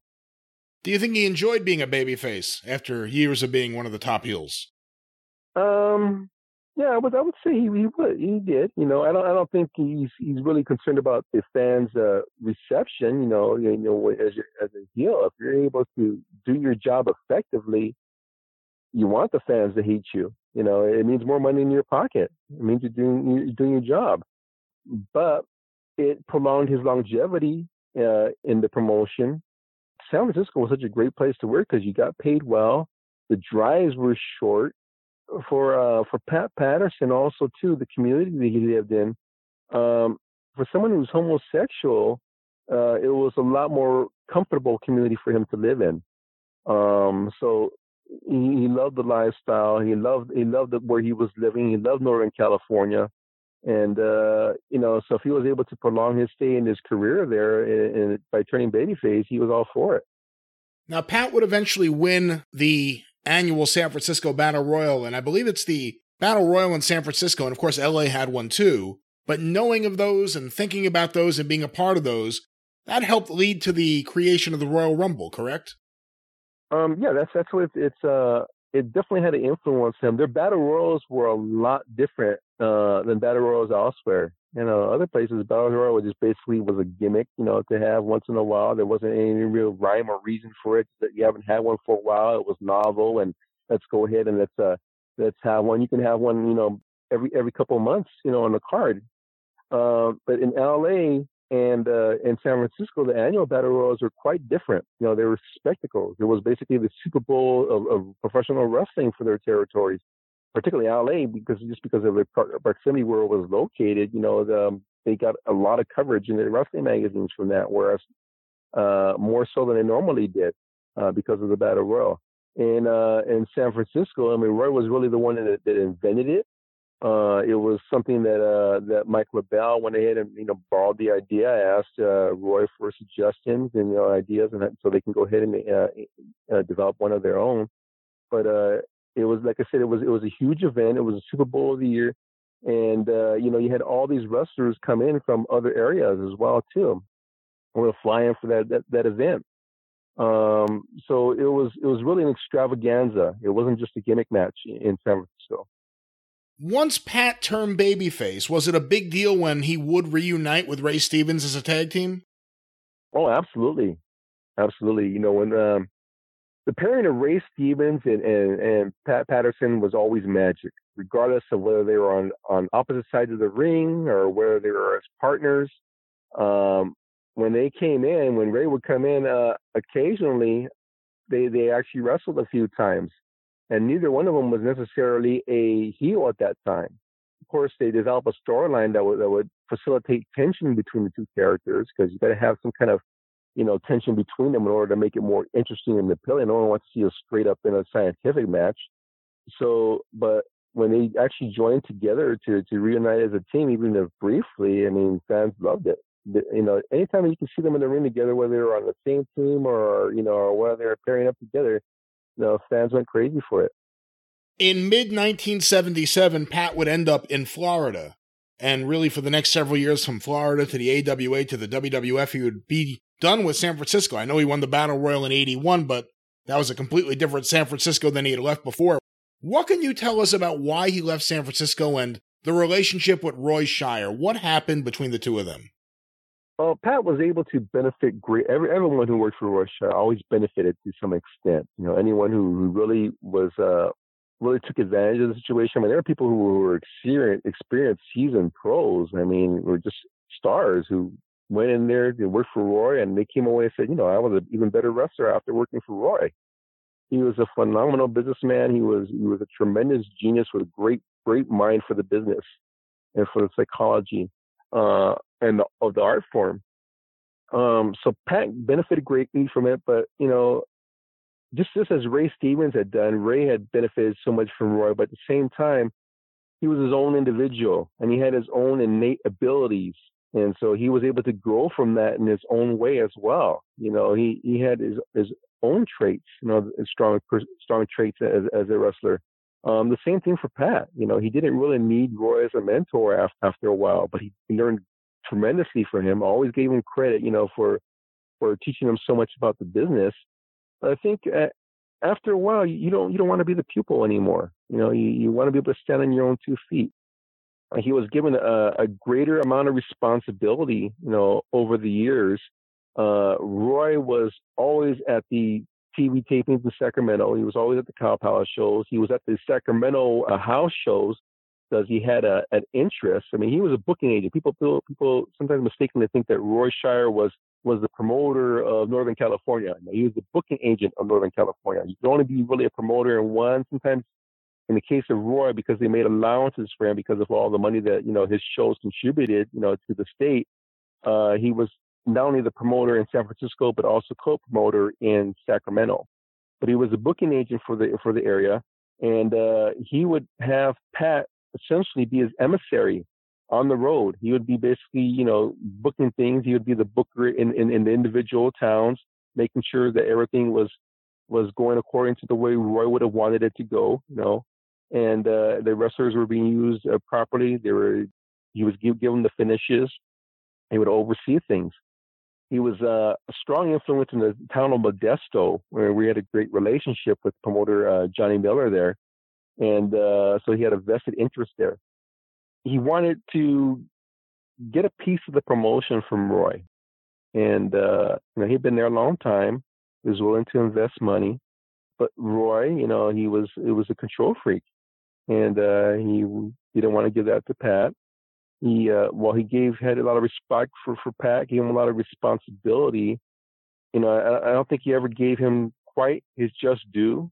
You know, and I think uh Pat was outgrowing his his then current role as far as uh, top star and not only and, and also essentially booker without necessarily having the booker talent uh, title, I should say. And uh, so they were butting heads. You know, there was conflict you know, over the issue.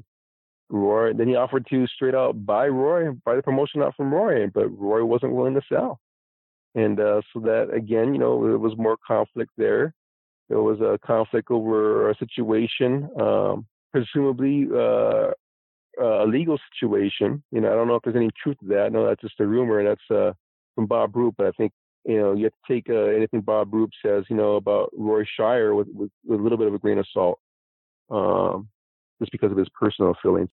But essentially, it was really over the way you know Pat's what Pat's role was. He, he outgrown his his current role, and uh, he wanted to basically invest in the promotion. Roy wasn't having it, and they clashed over it and that's what uh, led to Pat's departure. I mean, he you know, had offers elsewhere. So he decided to take up the offers in uh, in Florida.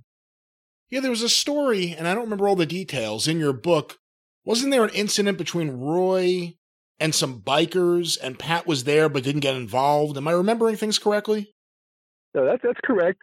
And that's the situation that, that Bob Roop says, you know, led to conflict between uh, Roy and Pat. I don't know that it did. I've never been able to get any confirmation on that.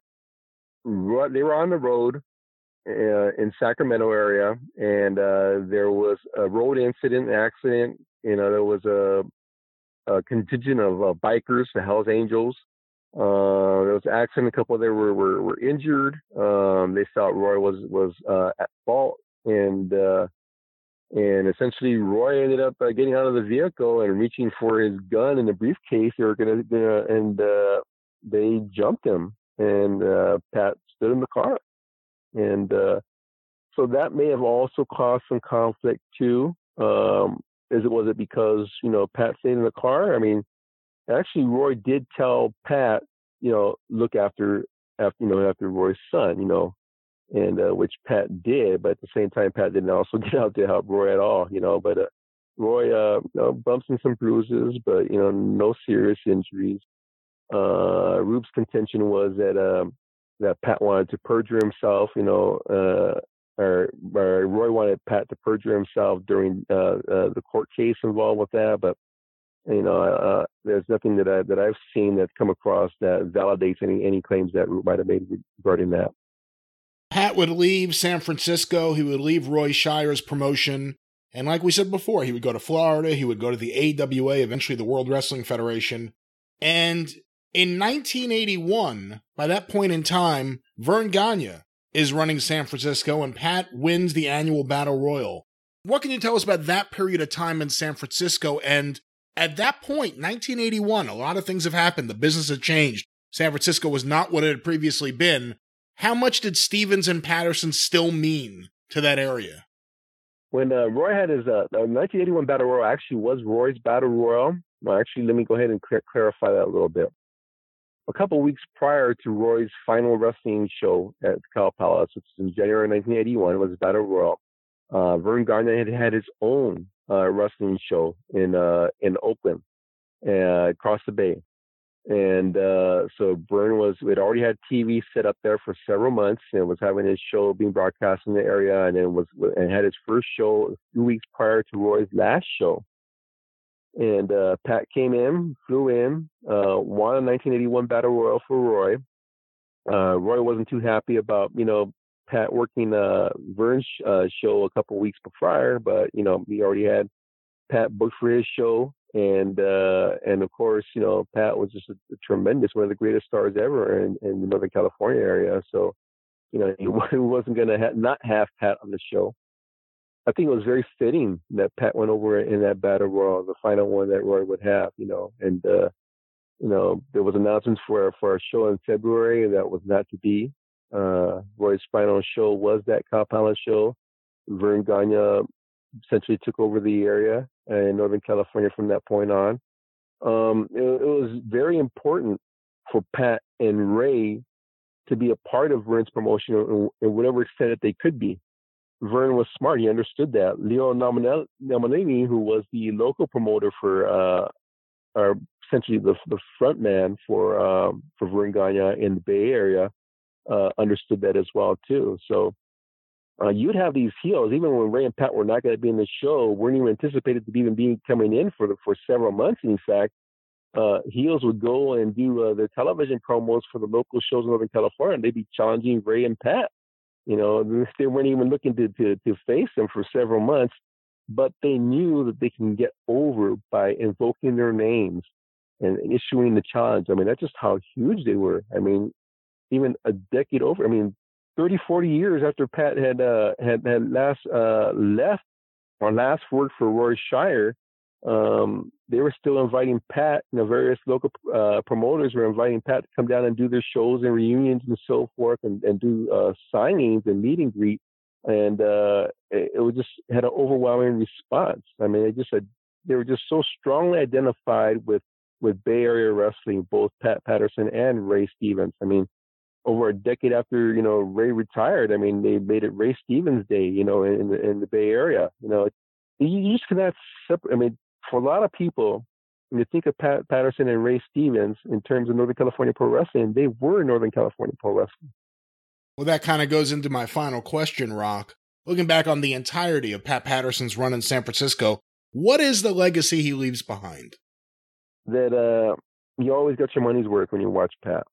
I mean, just extremely compelling former, you know, and is I mean, all the way around. He had he had all the tools, all the gifts. His role that he played was integral in in, in the, the success of uh, Roy promotion. And um, for you know off and on for like 17 years. I mean, he did it all. He was a baby face. He was a heel. He was a champion. You know, he was uh, essentially the booker. You know, he just he just one of the cornerstones of, of that of the history of, that region's uh, pro wrestling history. I mean, you just it wouldn't have been the same without Pat Patterson. You know, just one of those things where you know he the opportunity presented itself to him, and uh, he was able to take advantage of it. And uh, you know, he's people, like I said, you know, as I mentioned before, when people talk about San Francisco wrestling, you know, for, for many of them, it was Pat Patterson and uh, Ray Stevens. So it, it, wouldn't have been the same when uh, Pat hadn't been there. I mean, just, his uh, his impact was just tremendous, and uh, decades later on, uh, people still fondly remember in detail the way they made him feel. You know, whether and they're grateful for it, whether he made them uh, love him or whether they made he made them hate them. Uh, they're very appreciative uh, of all his contributions to the body of work in Northern California pro wrestling. Bertrand, of course, we're focusing on some of the places where Pat spent a large period of time, whether it was Portland or whether it was San Francisco, but there were other places that Pat spent time, including Arizona and West Texas. He went for a tour of Japan, of course, and Florida. What did Pat say about some of these territories where he didn't even spend a whole year there? I mean, those were not his favorite, that's for sure. I mean, uh, San Francisco, that was where he left his heart, to quote the song. Often enough, the promoter were were were in some cases minor league, or he was just there for a short period as he was, you know, working an angle out of the San Francisco territory, or where when he came to Florida, I mean, he didn't get along with Johnny Valentine, uh, who was the booker, and you know, Pat was supposed to be helping, but he couldn't do anything or get anything he wanted because uh, you know they didn't have the same uh, vision. So those places, I mean, he was never a big fan of. also, you know, coming out of Portland where they had uh, African American stars going into Texas, uh, where they still had like the different stalls for different colors. That was a very um, difficult, you know, and Montreal, you know, is not perfect, but you know, I think we're, we're more northeast uh, in our vision of things than than south. Um, so I mean that that was left an impression on him that, and especially as a gay man, you know, that if there could be so much difference for skin color, imagine for his sexual preference. So that was hard. There's not a lot of good memories. I mean, in the books, we, we glanced through everything, but it's not like there's a lot of story there. And those were not his favorite years, that's for sure. We've talked a little bit about the great love of his life, his great partnership with his friend Louis. But the other great partnership of his life, a professional one, was of course Pat Patterson and Ray Stevens. What did Pat tell you about Ray Stevens? I mean, he just loved Ray uh, because, you know, Ray was the life of the party. Was always almost almost too much for Pat. Ray would uh, bring Pat along to to get to to a girl, you know, and would end up having Pat with a girls just so that he could get the girl. So that's the type of man uh, Ray was, and also, you know, Pat was perfect in the sense that you know if uh, Ray was in a bad shape and he had they had to go on the road, Pat was the perfect guy to pick him up, get him dressed, and get him in the car so that they could make the, the town. So they they had a fantastic relationship, and uh, I was uh, asked the question about uh, this on the French podcast. What w- is the match you would like to see if you could put Pat in his prime in the main event of WrestleMania, and you can do anything you want? And my final answer was Ray Stevens and Pat Patterson one on one in their prime at WrestleMania that'd be the match I want to see because there's there's very little out there uh, of them one on one in their prime. So I, would love to see that because they, they they were the guys, they were the top workers of their era, and, and their tag team is so revered today. I mean, I, I, would like to see more of that. And you know, I think in the book we said something that he, he keeps, you know, when he hears people mocking uh, in Hotel's room that makes him think of that maybe Ray Ray's about to come back. You know that he may just have been gone for a while. That's a little bit our you know he saw things. He, he wished Ray was had still been been around, and, and he regretted a lot. And he did, didn't have a lot of regret. He regretted uh, not asking for time off to us to be there for his funeral uh, because uh, he felt really bad that he missed uh, Ray's funeral. Um, so, I mean, probably his best friend uh, in the business uh, at that point in time.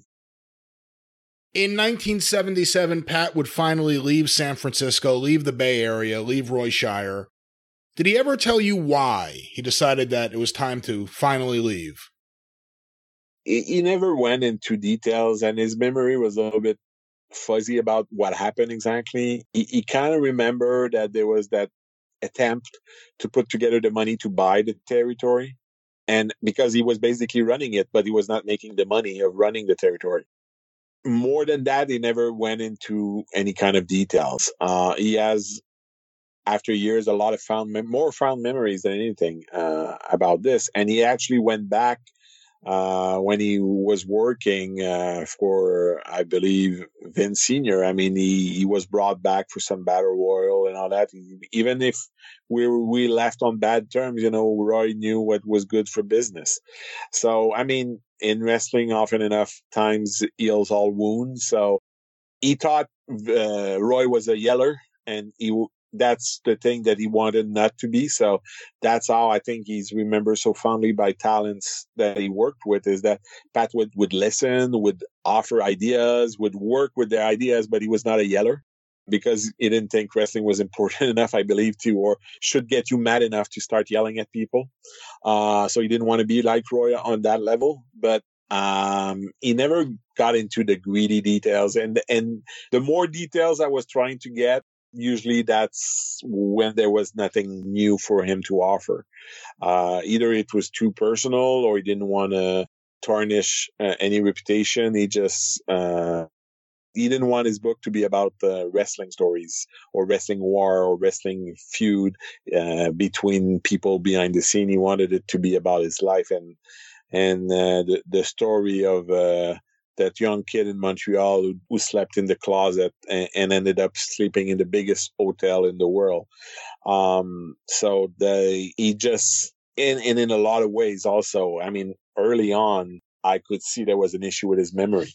It was not as bad as, as it was about to get a few years later, but even there, you know, he would repeat some stuff and, and you know, go back to some of the same stories. Um, and when he just didn't remember something, there, there was no way of getting out, get, getting it out of him. It just never happened. So it's, uh, it was there and it, it just was never going to get out if it was even possible. Coming out of San Francisco, Pat would spend six months in Florida and then begin a year and a half run in the AWA. Let's go now to my conversation with AWA historian George Schire. We continue our look at Pat Patterson's life and career by focusing on his run in the AWA, and of course, joining us to talk about the AWA, a popular guest on the Super Podcast, historian George Schire. George, thanks for being here today. Brian, it's always a pleasure to talk with you about wrestling. And uh, only sad part is we're talking about those that passed, but always fun. It is sad to talk about those that passed, but it's important to share the true story about what happened. And a lot of people are interested in knowing about things they didn't know about before. And in this case, so many people think about Pat Patterson in San Francisco or Pat Patterson for the World Wrestling Federation. But Pat had a pretty good little run in the AWA, and we're going to talk about that today. He, of course, would come there at the beginning of 1978 after finishing up his run in Florida. What can you tell me about where the AWA was as a promotion before Pat came in? Well, it's interesting when you say he came in in 78, because if we go back about a year in uh, early 1977, Ray Stevens, who has long been associated with Pat Patterson, Ray Stevens had uh, been part of the Bobby Heenan family with Nick Bockwinkel, who was the world champion at the time, AWA champion. And Bobby Heenan also had the tag team champions, Lanza and Bobby Duncum. And here comes Ray Stevens into the family, and he's the only one without a title. And so there was an interesting buildup because every time Nick would, uh, every time Ray would try to interject something in an interview, Bobby would interfere and say, "Just a minute, Ray. I got something I want to add. I was talking about the tag champs or about the or the singles champ." And when he would Ray would interject, Nick Bockwinkel would say, uh, oh, "Hold on a minute, uh, Ray. I got something I want to add." And this went on for a while, where Ray Stevens. So you can tell they're building a they're going to build a turn here at some point.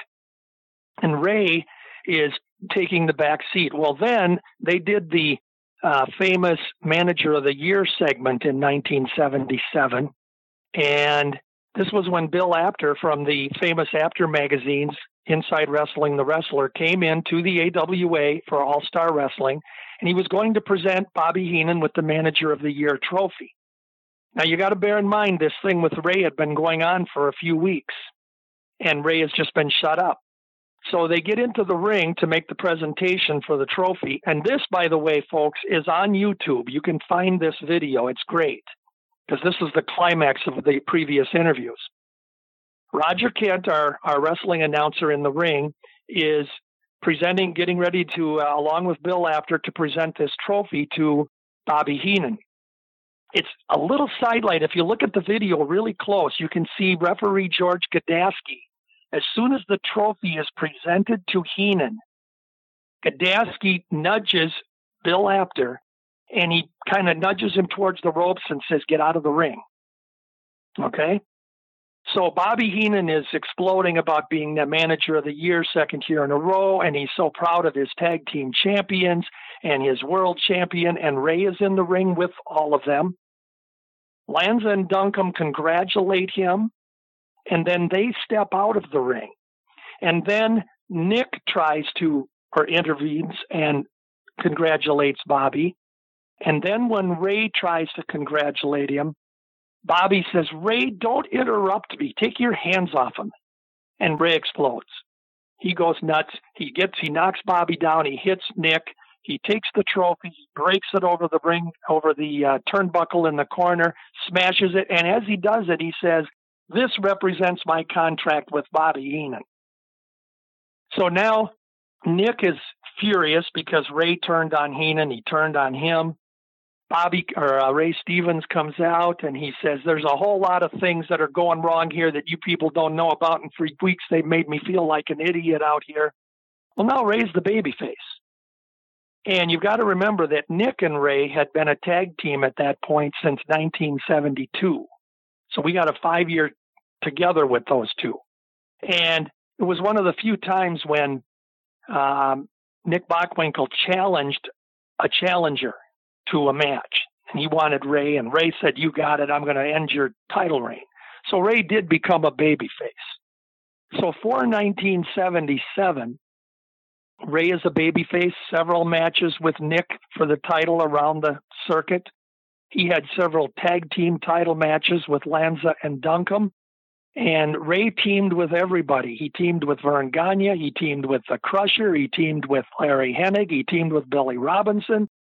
Both Greg and Jim, or Greg Gagne and Jim Brunzell, all in attempts to get the title off of the, the tag champs as well. So here's where it gets kind of interesting.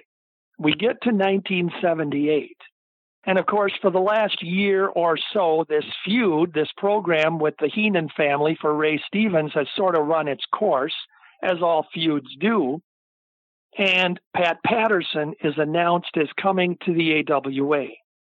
Now, the only thing they announced at the time was Pat Patterson is a, a world renowned wrestler. He's held many championships and he's coming into the AWA. It almost didn't happen, though, because Verne Gagne didn't want Pat Patterson to come in with blonde hair. And this was a behind the scenes things that nobody knew at the time. Stevens had the bleach blonde hair. Bobby Heenan had the bleach blonde hair. You had Bobby Duncum with bleach blonde hair. Um, you know, everybody had blonde hair, and Verne didn't want another one. So Pat had literally told him, "Well, if I got to bleach my hair or go back to you know brown or whatever his hair color was, he's I'm not coming in." So Verne backed off and said, "Fine." Pat Patterson in the first couple matches that he had, uh, singles matches, he'd get done with his match, and when Ray was wrestling, Pat would come to ringside. Really, no connection between the two of them yet. But then when Pat would interfere and Ray would win, that's when it kind of the connection was, you know, made. And with no explanation over the past year, where, and this is what I always found funny, Ray had been a popular babyface now for a year, with no explanation at all, he's all of a sudden with Patterson, and they're wrestling against the good guy tag teams. They were wrestling against uh, the High Flyers. They're wrestling against the Crusher and Igor, and uh, they did something really unique. They brought Rufus R. Jones was in the territory at the time, and they brought in Pat O'Connor, the former NWA champion, and they had him team with Rufus on on a couple of cards. They actually referred to a storyline that this is a team that can give Ray and Pat uh, some serious trouble because Rufus and Pat had never been defeated as a tag team. That's the way they were introduced. Now, they didn't say where they had wrestled together or anything, but they had wrestled in St. Louis almost exclusively, off and on, for a long time in the early part of the 70s. And they do hold the distinction of never losing a tag team match, Rufus and Pat in St. Louis. So, though they never recognized titles in St. Louis, that is in itself kind of a title. So they had them go against Nick and, or I'm sorry, Pat and Ray, and Pat and Ray won the match. And then they're beaten up on all the tag teams, and their time to be, uh, the time comes for them to um, be number one contenders to get a chance at uh, Greg and Jim, who had now since then taken the title from Lanza and Duncum. And the ironic thing happened where Jim Brunzell was playing in a charity softball team tournament here in the Twin Cities. And he actually injured his leg. He ended up with a serious staph infection. He was out of wrestling for a couple months. And um, during that time frame, they took the uh, the old "we're going to take the title off of Greg and Jim because they're not defending it" storyline. And because Nick and or because I always want to say Nick and Ray because they were together so long, Pat and Ray were considered to be the logical number one contenders, Stanley Blackburn, in one of his famous edicts, said by default, and because they are the number one challengers, they are awarded the championship, the AWA title. So that's where Pat and Ray really excelled. And then they they acknowledged that they had been a team in the past, that they had held the championship, and uh, they held they. It was funny. They said they held the World Tag Team Championship previously, never indicating that it was the NWA version out in San Francisco in the 60s. And they, you know, I think they relied on fans not being able to to know or even remember that it wasn't the AWA but they did acknowledge that they were former tag team champions. So this is going on for a while, and here comes Verne Gagne, and he wants to, uh, along with Billy Robinson, they challenge Nick and Ray for the title. Well, they have a bunch bunch of matches around the circuit, and you got I got to tell you something. You want to talk about again some great matches? Verne, Billy, Pat, Ray. You're talking classics here. I mean, they were good. Well, during the course of their series together, Ray and Pat storyline injure Billy Robinson, put him out of action, and they're bragging about it. We're glad we injured that cockeyed coal miner, as Ray Stevens would say. Got rid of him. So Verne Gagne, he plays the the usual. Hey, I gotta I gotta avenge Billy on this, and this is ridiculous. These guys are running roughshod. They think they they nobody they, nobody can control them. And he said, I've realized that what they did to Billy well, I'm going to point out that before Billy joined Verne, he had hooked up with Doug Gilbert. Uh, uh, some people would remember him as the mass professional out in Atlanta in the 60s. But Doug Gilbert was a great baby face for years, and he had returned. And him and Billy had started out as a team, and then Billy teamed with Verne to get a better partner, so to, so to speak. So Billy's injured. And Verne says, I got to find myself a partner that can fight like they do because obviously they don't pay attention to the rules. And I'm going to find that partner. Well, that starts the fans guessing. That's a good, you know, way to work the fans. Well, a week later, he comes up with the shocker of shockers. He's convinced Mad Dog Vachon to join him. And, you know, this is classic because Verne and Dog for the past decade and a half have been mortal enemies and had many, many classic battles over the title, everything. And uh, then it, you know, can can the, the fans are saying, you know, can the dog be trusted? Can Verne trust Mad Dog? Is he going to turn on him? Is Verne going to be in the ring with three enemies instead of two? I mean, it's a classic tag team encounter. But Vernon and Dog, they come up with the idea saying, I don't like you and you don't like me, but we don't like Ray and Pat more. So we're going to work together. And that's what they said on their interviews. And of course, uh, Pat and Ray, they're saying they're not going to get along. You know, they're not taking it seriously. Well, Verne and the dog end up, you know, getting the title from Pat and Ray. I'd also point out that during this time frame, the AWA is promoting out in California, in San Francisco, and uh, Nick and or geez, tell me when I say Nick, hit me, would you? Pat and Ray are out there, and when they wrestle out there, they're baby faces. And they're going against guys like Jesse Ventura and Adrian Adonis or some of the other heels. And Patera was out there. But when they're in the AWA proper, then they're wrestling against the baby faces because they're the heels. So that was a, that was a unique situation. But they held the title until they lost it to Verne and Dog. And then pretty much after that, they had some matches with Jesse and uh, Jesse Ventura and Adrian Adonis. And here in the proper AWA, and of course, in that match, we had two heel teams against each other. It was one of those where one guy hits the other guy, we cheer. They hit the other team, we cheer. You know, just both destroy each other. But uh, Ray and Pat were together then until 1979, the very early 80, early 1980, and then Pat was moving on to the uh, WWF at that time, and he ended up winning that phantom fictitious uh, intercontinental title in Rio de Janeiro. Came in as the first uh, IC champion. So that was kind of his run in the AWA. He he very seldom wrestled Pat, very seldom wrestled in singles matches. uh, after the initial coming into the territory, and he and Ray remained a team and a very potent one. Um, there's another uh, video of them on YouTube where they're introduced on TV, All Star Wrestling, and they're going to wrestle against uh, Frankie Hill, and Frankie Hill's partner is not there, and they don't know where he is, and they got to get the match going. So out of the locker room comes Billy Robinson, and Billy Robinson. So they're going to have uh, a protest there because they're not bringing in Robinson to wrestle. And Frankie Hill, for those that don't know, went on to the WWF as um, Jules Strongbow, Jay Strongbow's wrestling Indian brother. Well, a couple questions for you, and one of them would be about something you brought up, which was Ray and Pat wrestling as a tag team as baby faces in Northern California. Now, this was an interesting period of time because Roy Shire began to shut down. And right, right around the same time, Verne Gagne decided he wanted to start running shows in Northern California. What can you tell me about the AWA's expansion to California at that point in time? And also, how important were Ray Stevens and Pat Patterson to his success in Northern California? I think they were vitally important because Verne hadn't been in uh, the Northern California for, you know, before this.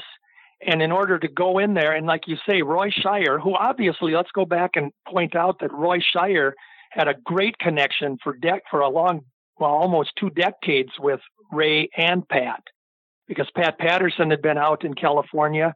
He he held their tag team title, Roy Shire's tag team title, something like 19 different times with various partners, including Ray Stevens. And then Ray was out there for, you know, you go back to the 60s, the entire decade of the 60s, Ray Stevens was box office god out there in, in San Francisco. So, and he had turned baby at that point later on, you know, and that's the cycle. Most great heels eventually turn baby. And Ray was as popular as anybody in San Francisco. So when Verne wanted to go in there, and Roy was already struggling, Roy Shire, he, um, Roy Shire was a brother to Ray, by the way, fictitiously when Ray was Ray Shire back in the early 60s.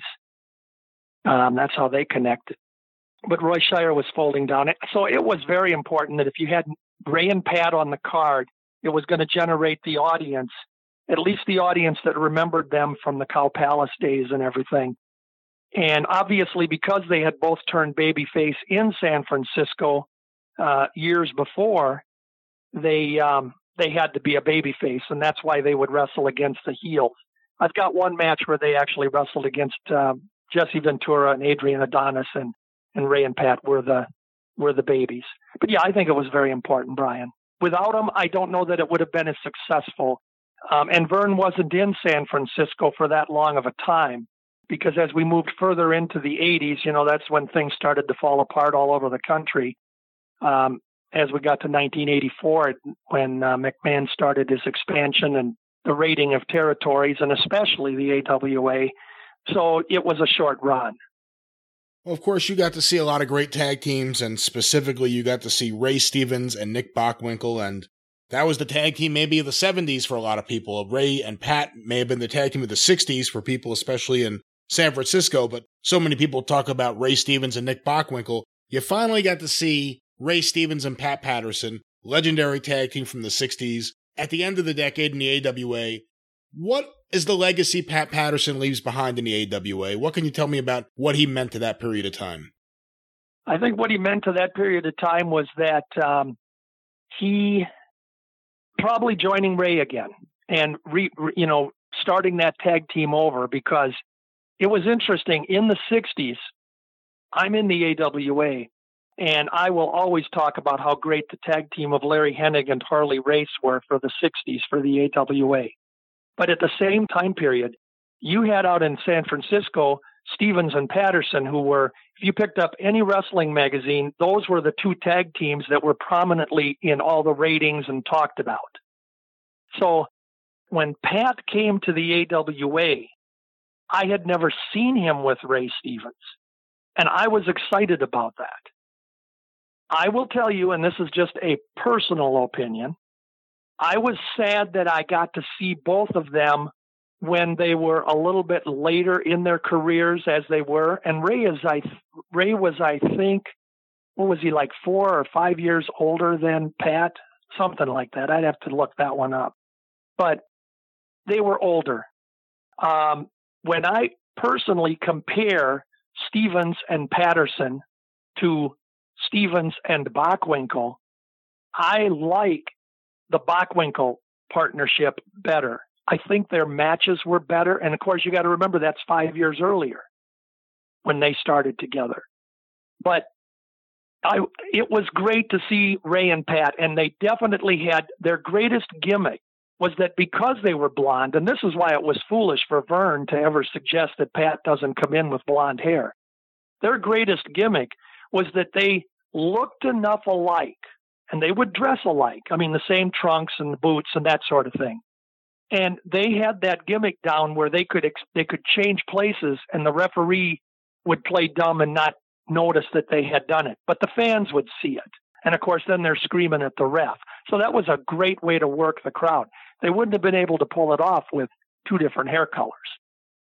So that, and I, I don't know if they did that in San Francisco previously. I'm guessing they may have, but uh, it was a great way to work the crowd because they could switch places. One could get knocked out of the ring, and the other one would get in, and the ref would, you know, not see it, which is great because you always have to have a great blind referee in a match to make it good. And uh, so, yeah, that's my comparison. That, I think that's what Pat uh, brought to the AWA. He completed Ray Stevens' story. And I will point out that, you know, because Ray was suddenly a, a heel again with really no explanation and no mention of his being a babyface for a year, he had now rejoined the Bobby Heenan family because Ray and Pat and Nick were working six man matches together, and Bobby Heenan was managing them. And it just seemed like it, that the feud between Heenan and Stevens never happened. And there was no mention of it. Except, you know, those of us that were cognizant and, and sober, we remembered it. Coming out of the AWA, Pat Patterson would then go to the World Wrestling Federation, where he famously had four Madison Square Garden main events against Bob Backlund, beginning a pretty legendary run as a wrestler, then a commentator, and of course, a creative executive for Vince McMahon Jr.'s World Wrestling Federation. Bertrand, what did Pat tell you about going to the WWF for the first time, and what were his impressions? What were his aspirations going to the Northeast? I mean, he was surprised because uh, he he did not expect uh, the the big guy territory to call him. You know, he was a draw. He was a pro, proven draw, but he was a small guy for for compared to the land of giants.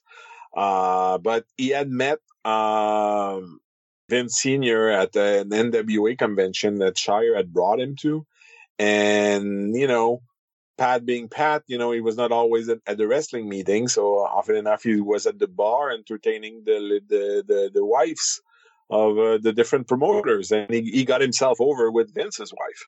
And, and, you know, she felt, you know, that he was just not like any of the other wrestler. That he was someone that she could socialize with, and that that was different from the other wrestlers. So, you know, that's how that relationship started and he wanted Verne Gagne to tell him, okay, what are we going to be doing? And Vince, uh, Vince Verne told him, well, I don't tell my secret. You know, I'm, you know, I'm the promoter, so you do whatever I say. And Ray was more uh, easygoing on this, you know. So, and for Pat, basically, Minnesota was redoing what they've already done in San Francisco. So he told Verne, you know, well, I'm not going to tell you what I'm going to be doing, which was that he had that offer from New York in his pocket and he decided to go for it. Also, that would bring him closer to Montreal. And he had not seen his family on a on a regular basis. He had to basically do red eye flight just to to be there for his mother's funeral, uh, which he was very close to. So for him, I mean, being back close to home was also uh, a very important uh, part of the process of uh, going to New York. What did he tell you about Vince McMahon Jr.? Of course, they would grow to be very close. He would grow to be close with Vince's entire family, but at first he was the son of the promoter and the commentator when Pat would start doing commentary. They were partners on commentary. What did he tell you about the early years of his relationship with Vince McMahon Jr.? I mean, they, they, they got along almost right from the start, and, and they, they, they would develop more almost of a brotherly relationship than than than just co-worker or anything like that. And and you have to understand that the bound is very deep. Is that on his deathbed, Vince Senior asked Pat to take care of Andre and take care of his son.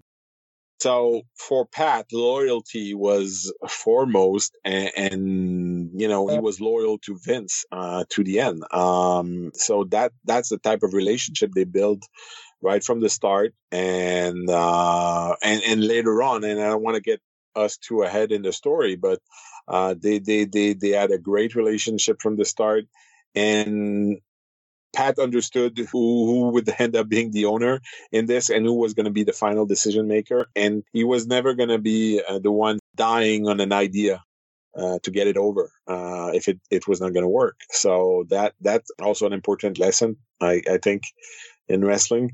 Um, and they they I mean to to the last few years when he talked about Vince, it was very fondly. He could not believe Vince was still working because he was tired himself and he didn't want to travel all the time and he didn't want to work all the time.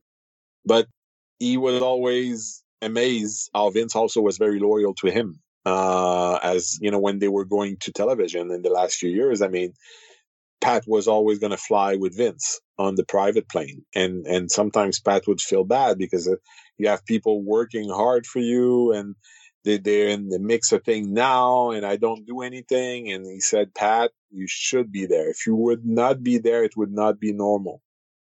And, and I remember early on when we started on the book, the first year or so, uh, you know, I would know when he was at, when Pat was at TV and he would tell me, Oh, Vince tell me that just me being there makes a difference. And I could follow the show. And when Pat was there, we had better show than when Pat was not there. so I thought that was, you know, and, and maybe that explained the whole pandemic stories that we're getting because he didn't go to any of those shows.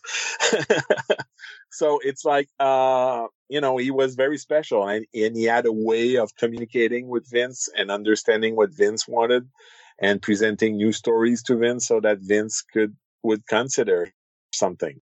And, and I think that was a very, is a very special talent. And I think it's J.J. Dillon who's uh, said that a lot of the, there's a lot of credit to give to Pat Patterson for the WWE success. And I think that's true. When it comes to Pat in the ring for the World Wrestling Federation, a lot of fans may remember him and Ted DiBiase first for the North American title, and then Pat, of course, becoming the first Intercontinental Champion. Of course, Pat and Ken Patera. We mentioned before the four matches against Bob Backlund. Later on, there was a feud with Angelo King Kong Mosca. But the one people still talk about to this day, the match that people still watch, was the alley fight, Madison Square Garden, Sergeant Slaughter versus Pat Patterson, all set up with that big angle on TV, the Cobra Clutch Challenge. What did Pat tell you about that match with Sergeant Slaughter, and what did he think of Sergeant Slaughter? He was very good friend with Slaughter. I mean, he's the one who got him into uh, the WWE. Uh, he knew him, I, I believe, from the AWA or something like that. And, you know, he was starting to get over in the South. And, you know, he's the one who put in the words. I mean, there's there's a lot of uh, unsaid in this, but you know, when when the all the AWA guys came to New York, I mean, the conduit was Pat. That there's no doubt. Uh, and the same, a lot of the people that came in, Pat knew of some way, shape, or form. You know, even later on, from working Florida or working San Francisco or uh, working Portland, working Minnesota. You know, he was the conduit in getting a lot of those guys on board and, and a lot of those guys jumping to New York. So that, that, you know, because wrestling, especially in those days, worked a lot on, you know, word and being confident that you were going to get a good chance to shine, you know, or a fresh shot. And people believe in Pat's word. Pat's word was gold, you know.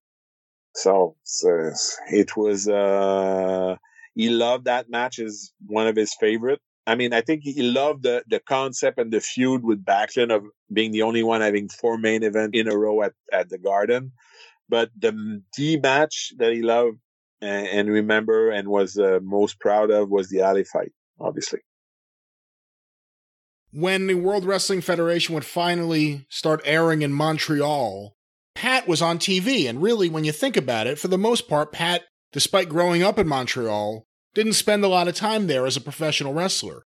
What was that like? And I'm asking you actually personally as a fan from that period of time, Bertrand, in the 80s, when all of a sudden Pat Patterson was on TV in Montreal. I mean, he had come in from New York once he was based in New York in 1980, 1981, 1983.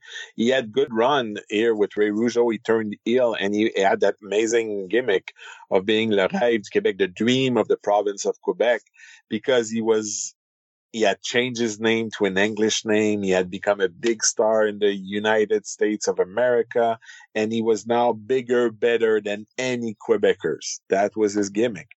And to this day, people remembers that. I mean, he, he would tell me, "Oh, I mean, I was in uh, Texas and I'm at the hotel and I'm waiting for a cab and this guy comes up to me and starts speaking French to me. You're that maudit French uh, grec du Québec. And he would be so happy. People like 20, 30 years later, I mean, they would like still remember that character from, uh, that was on TV uh, a couple of years in the early 80s. So when the WWE took over, I mean, obviously he was put on the French show because he already had a good name in Montreal. He could speak French, and, and they they developed that that that uh, Piper's Pit uh, version called the Brunch with Pat in French, where he would interview all the wrestlers, and, and the wrestler would give real answer to his question, and then he would translate in French and say the most obnoxious thing possible that had nothing to do with the answer. So I mean, the wrestler would look at him funny, saying, "I'm not sure you're you're you're translating," and so there, there's a bunch of funny clip of him doing that and having a lot of fun with it. So that when I produced that segment with him, I mean, we had a lot of fun with it, and we, you know, we we had to to play around to find the the, the timing of it, but we ended up doing something that was very close to that concept. Um, so it was he was really it. I remember I hated hated hated Pat Patterson as a kid. I was like, he was so obnoxious, you know. He he, but I remember also that with my eyes of today, he was a, an amazing worker, bumping and doing things that the other guys not not necessarily did. And I remember, you know, there's a big show at one point at the forum where like, there's like four main events.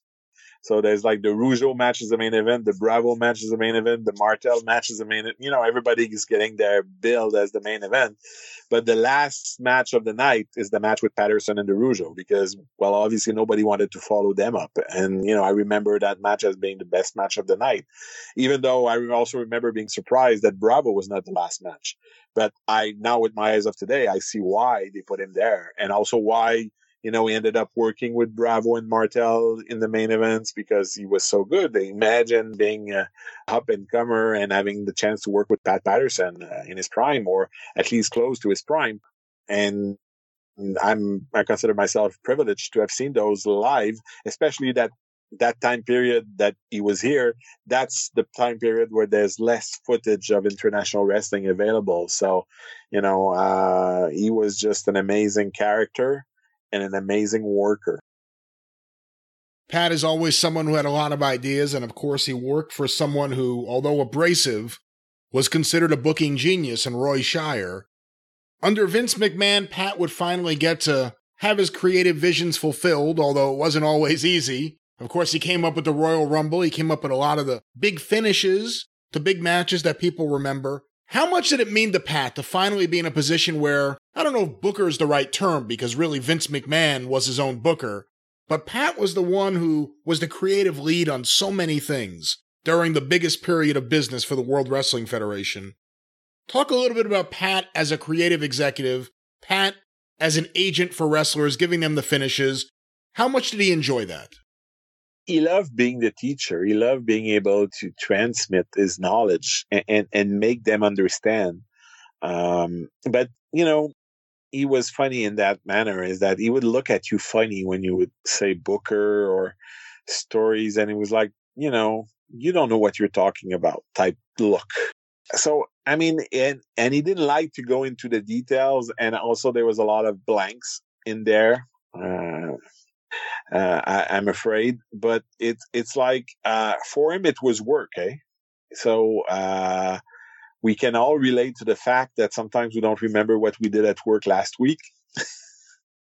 so in Pat's case, I mean, he got burned out a few times working for Vince, where he quit or asked to retire, and but Vince always managed to find a way to bring him back. And, and the last time he, he, promised him, you know, to let him go home whenever he wanted, but that to at least keep him on the payroll and keep him working as as much as Pat wanted to work. So for Pat, it was it was never something that you know, we watched it and we lived it and, and, we have so great memories of some of the, the stuff he did. But for him, it was, uh, different. Uh, he has a few good stories. Like he loved the WrestleMania 6 main event because he saw his vision, his total vision of the main event come to life in front of such a large crowd. So that he loved. And, and he loved the real emotion that the warrior had after the match uh, about the way everything ended up planning as they they had uh, prepared. But those stories are very. Uh, there, there was not a lot of those, and and I'm sorry, I tried. If it's not in the book, believe me, I asked about it, and he just didn't have anything to say about it. He didn't remember. In some maybe cases, he didn't want to really talk about that. But it, it never felt really like that, more or less. Like, I don't remember enough to tell you anything. and, and for him, that was just normal. I mean, he, you know, I don't remember what I did last week at, at work or what I even, even less what I did 14 years ago at my other job, you know? So it's, uh, there, there was a lot of that. Uh, because for Pat, it's not like he was keeping notes of what he was doing or, you know, you know, remembering things or keeping mementos or anything like that. Uh, I think when we did the book, uh, we had a bunch of whole albums and those were all Louis. Louis had put those together. So thank you, Louis. And so there was Boston, Portland, up until the early days in New York when he was a talent. And it was all Louis taking pictures and putting them into albums and taking uh, times to, to put that together for him and them. It was, he was never big on, so after Louis was gone, there was barely anything. And in the time he was an executive, there, there was barely any pictures. So, I mean, it, it just became work.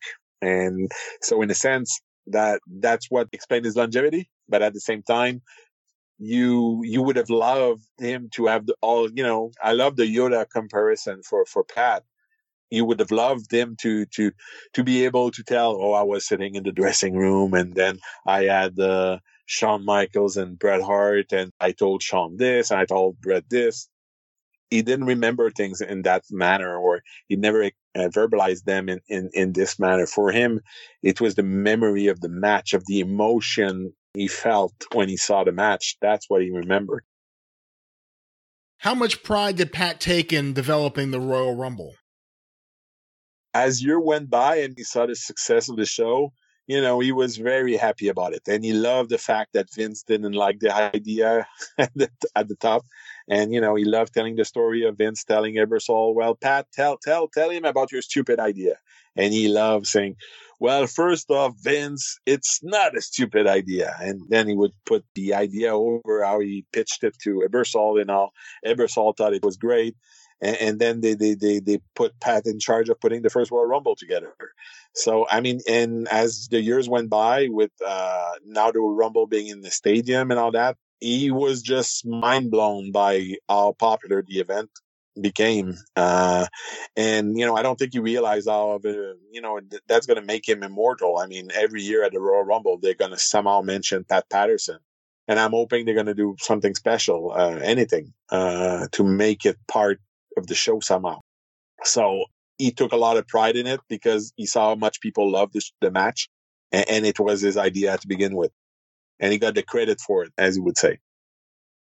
Well, Bertrand, one of the things we have to talk about are the WWE sex scandals of the early 1990s because Pat certainly got swept up in it, where for a time he resigned from the World Wrestling Federation.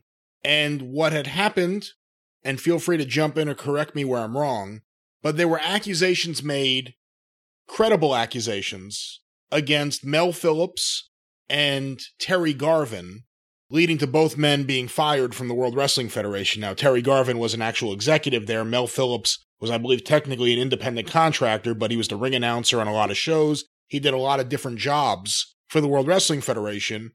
Pat ended up getting accused also by someone named Murray Hodgson, who it would turn out was a con artist. And unfortunately, Pat got swept up in the scandals to the point where I think there's some confusion today when people talk about that period of time and they say, oh, it was Mel Phillips and Terry Garvin and Pat Patterson because he did leave for a period of time there. What can you tell us about that period? Early 1992, the WWF sex scandals, and what did Pat tell you about that period of time? Did he think it was just persecution because he was a gay man? What were Pat's thoughts? And again, let's clear the air because I think there are a lot of fans out there who don't know the whole story. I, I believe so too. And um, often enough, you know, when something is uh, exposed, people always remember what happened when it was told. But if after that somebody gets cleared or somebody comes up in his own book and say, "Oh, I lied about Pat Patterson," well, that get like ten page in in the newspaper and not front page. So, I mean, for Pat, I mean that was a subject I I, I wanted to approach, and it took quite a while before I got there, uh, as this was uh, a very uh, touchy subject. That's not something he loved to talk about. Obviously, I mean, for him, that's the worst time of his life. And, you know, I had to make the whole pitch to him about it. You know, this is your book. If you don't talk about it, people are going to say, you know, you're avoiding. So therefore you're guilty. And, you know, to him, it was like, you know, the less I talk about it, the better, because no matter what I say, you know, people are going to do what they do and, and just remember the accusation and not the retraction and, and his name being cleared of anything, of everything, actually. So he, he, he finally went on and, and talked about it. And, and, that's the only time he cried. And, and he was uh, very vulnerable talking about it. Uh, how much Louis was disgusted with the whole situation and how much Louis backed him up because he knew what kind of a man he was. But at the same time, as he had promised Senior, I mean, he was going to be loyal to his son. And if his presence was going to be what is was turning out to be with that old thing, I mean, his reaction was that he needed to to to resign out of loyalty, out of the loyalty to the company. But at the same time, the same loyalty was on the other side, and, and they did hire a private investigation firm uh, to talk to everyone at the office, and, and they cleared Pat of anything. I mean, Pat was so popular. I mean, the phrase they use is that you could run for president. And, and I haven't met anyone traveling with Pat who would just not just jump in Pat's arm to hug him. Uh, you know, Paul Orndorff comes to mind. I mean, you you know, sometimes he would like he's in a convention and he's like rah rah rah and he's very, you know, grumpy. And then Pat shows up and it's like he's a new man. Oh Pat, oh Pat, Pat. And everybody loved Pat. And so there was one man who, who threw him under the bus, and uh, that person uh, told a lie and told afterwards in his biography that it was a lie. And you know the the old Murray thing was cleared, and Pat goes. We go into details on on Pat perception of that situation and it was so hard to him because he was gay, yes, but he never touched anyone. Uh, and there, there never was any kind of criminal investigation. There was never any criminal charges. And except for the lies that were proven as lie, there, there's never been any other, you know, testimony of anything. Was Pat uh, grumpy and a little bit raunchy in his jokes? Uh, yes, he is. Uh, you know, he's a man of his time. Uh, you know, he was born in the 40s. Uh, he wasn't born in 2020. Um, but never have I seen Pat do anything wrong. And, you know, that night, I mean, was very emotional because I could see how hard it is. And he never spoke about it afterwards. Uh, and I was very happy also because the story in the book is what Pat approved. That's what Pat said. And WWE didn't change one comma in the whole thing or nothing.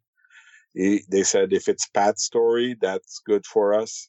There's nothing wrong legally in the way it's presented. It can run as it is.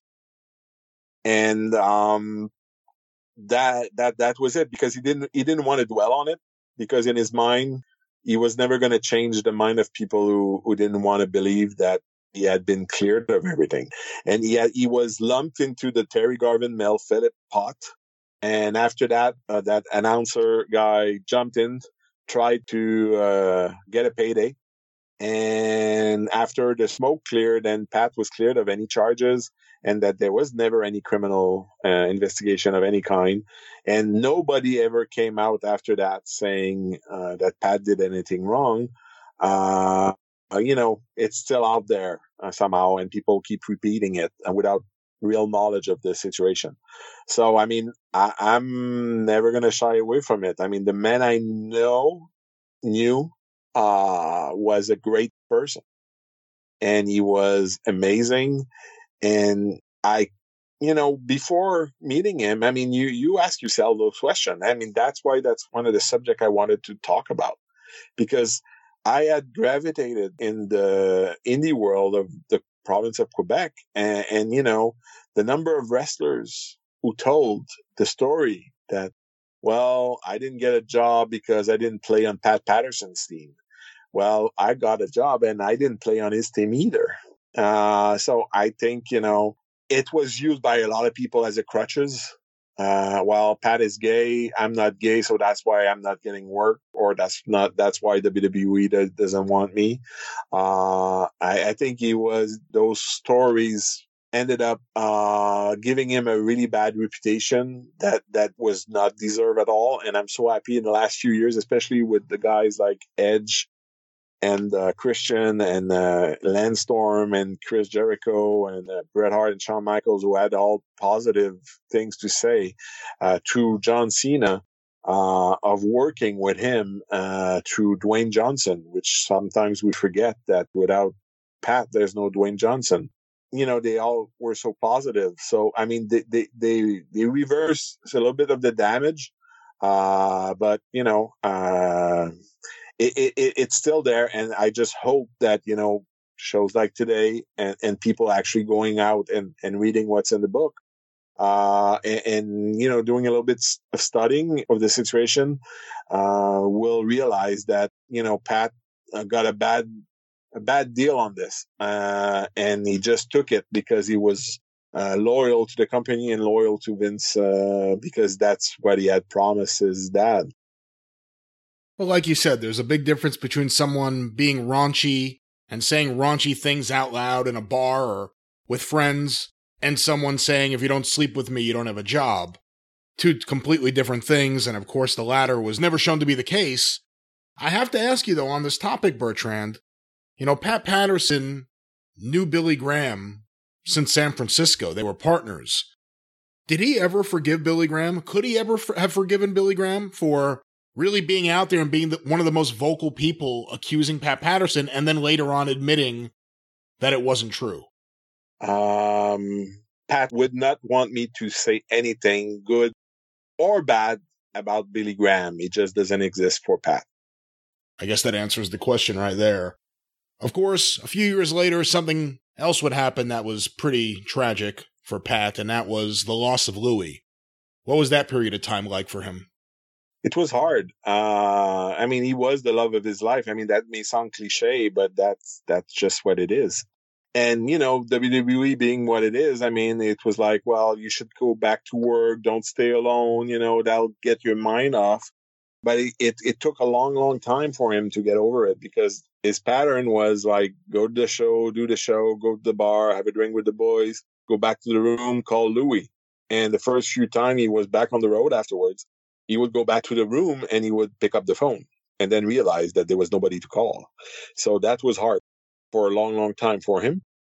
Um, and you know, he, he loved the story when uh, Mick Foley came to him and asked him because Louis actually died the day of the Hell in the Cell at King of the Ring, where uh, Mick Foley was thrown off the cage, and, and years later, Mick asked him if uh, you know, Louis had died uh, because he, he, saw Mick being thrown off the cage. So that made Pat laugh because actually Louis passed away in the afternoon, and you know that that was a, a way for him to to to uh, see the see it in a different light and see it with more. Um, you know, not laughter. It's not the word I'm looking for. More uh, of a, you know, to to accept the fact that uh, you know, that this was the past and that he had to move forward. Um, and he was talking about Louis, you know, up until the last time uh, I spoke to him. And, you know, there was that, the, the, there's a picture of it in the book. Uh, I wish I, I had took a better picture of it, actually, because I don't like that picture. I just took it like that and it, it, ended up in the book because when I told the story of that he had that one frame of uh, Louis in his uh, in his home that one picture. Uh, the publisher they, they wanted that picture in the book, but I didn't like the picture. uh, but it's in there, uh, and, and it it meant the world to him. That little tiny picture in the golf frame with golf clubs because they love to play golf. Um, so he was, uh, you know, 40 years with someone. That's to me amazing. And, and, you know, he went on over 20 years without him. Uh, and he never stopped loving him and never stopped t- thinking about him. And, uh, I mean, in all of this in the past few, the past two days, I mean, uh, thinking that they may, they may just be together again, uh, that made me smile.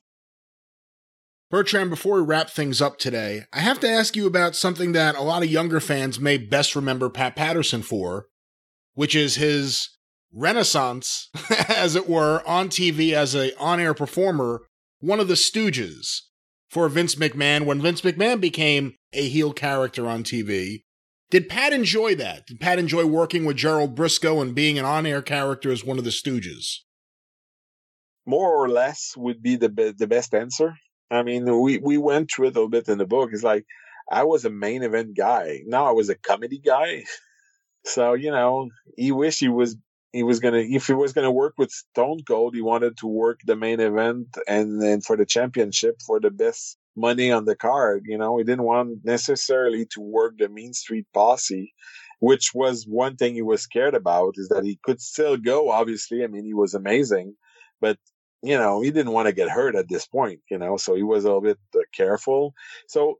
I mean, Brisco Jerry had a lot more fun than, than he did you know, and I think it, with with the years, it it, it kind of became the, their thing. Like Brisco would be the one who loved it, and he would be the one who would be saying, rah, rah, rah, so it kind of became their shtick a little bit, I think. And Pat kind of liked the concept of uh, putting all the heat on on on Jerry uh, for this. So it's uh, you know, it, it's it's uh, it's beautiful because when you look at it, it's it's amazing. You said, well, this guy's been retired for over 10 years and he's coming in and he's better than a lot of the guys. Uh, but, you know, at the same time for Pat, it was, you know, that's not what he wanted to be remembered for, basically. But, you know, he, he still did the 24 7 thing recently, you know, even though, you know, he didn't do anything physically, he still did it, you know, because that was performing. That was, you know, what he loved to do. So he may go uh, backward and, and grumpy and grudgingly, but you know, he still liked to perform. So, you know, he, he, he kind of liked it, I guess. But, you know, he was never going to sell the fact that he kind of liked it. well, Bertrand, this has been tremendous, and I really appreciate you spending some time with us today to talk about your friend, Pat Patterson. And as we begin to wrap things up, what do you see as Pat's biggest legacy that he leaves behind on the world of professional wrestling?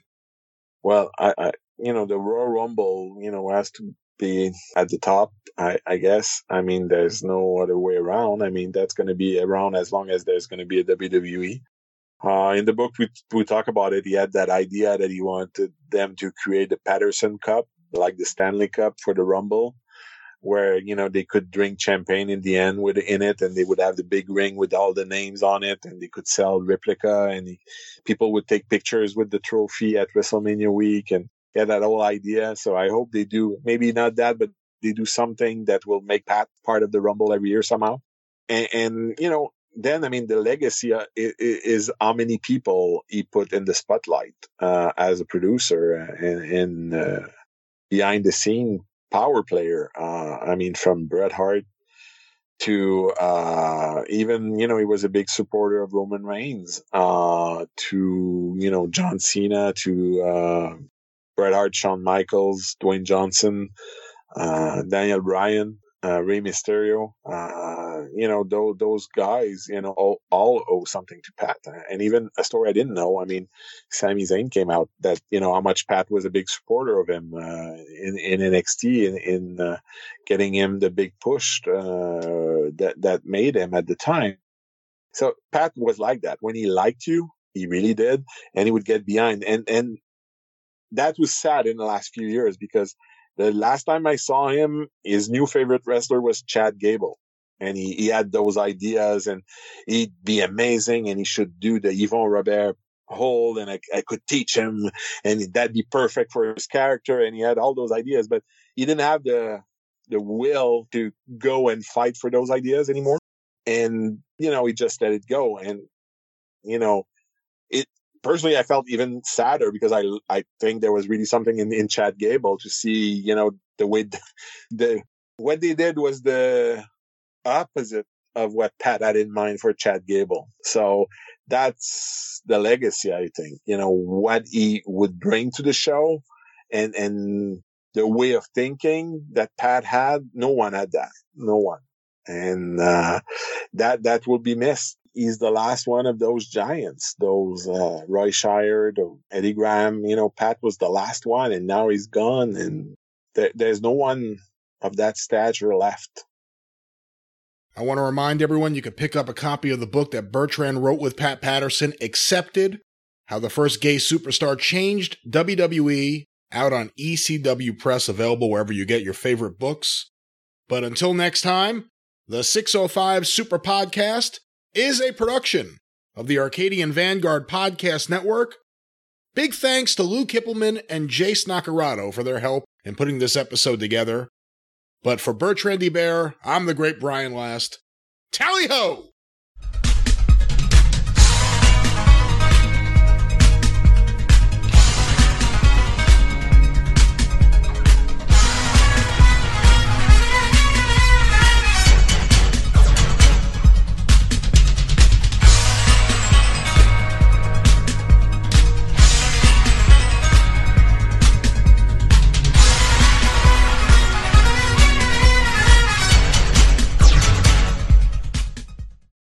We are now going to feature some classic audio from National All Star Wrestling, aka Wrestling in San Francisco, promoted by Roy Shire. These are clips that originally aired on KTVU Channel 2 out of Oakland, California. These clips are originally from the collection of Les Puskas, and I want to give a big special thanks to his son, Clay Puskas, for supplying them to the Super Podcast here today. Now, a reminder these are old clips, these are classic clips from the 60s. The audio is clearly not perfect, but due to the historical nature of these audio clips, we thought it was important to play them today to give you a small example of what it was like when Pat Patterson wrestled in San Francisco with Ray Stevens and eventually against Ray Stevens. This first series of clips is from 1966, and this first clip is regarding the April 16th, 1966 match at the Cow Palace, a tag team title match against Bobo Brazil and Bearcat Wright.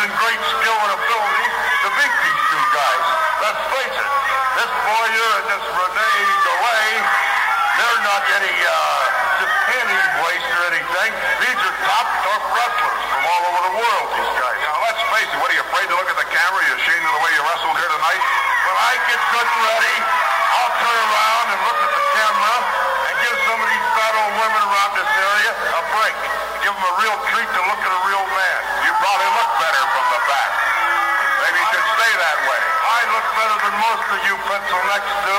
From any direction. If you're looking at me, I look better than any of you pencil necks do around here. Well, I got news for you. I think after Saturday, April the 16th, you'll look even better because I think Bobo Brazil and Bearcat Wright will rearrange your looks a little bit. Why don't you tell these people to be quiet when we're talking? And why don't you just stand there and talk like a gentleman and quit making derogatory remarks about us? Because when we get in there with Bearcat Wright and Bobo Brazil, now there's two real names, two, two good names, Bearcat Wright and Bobo Brazil.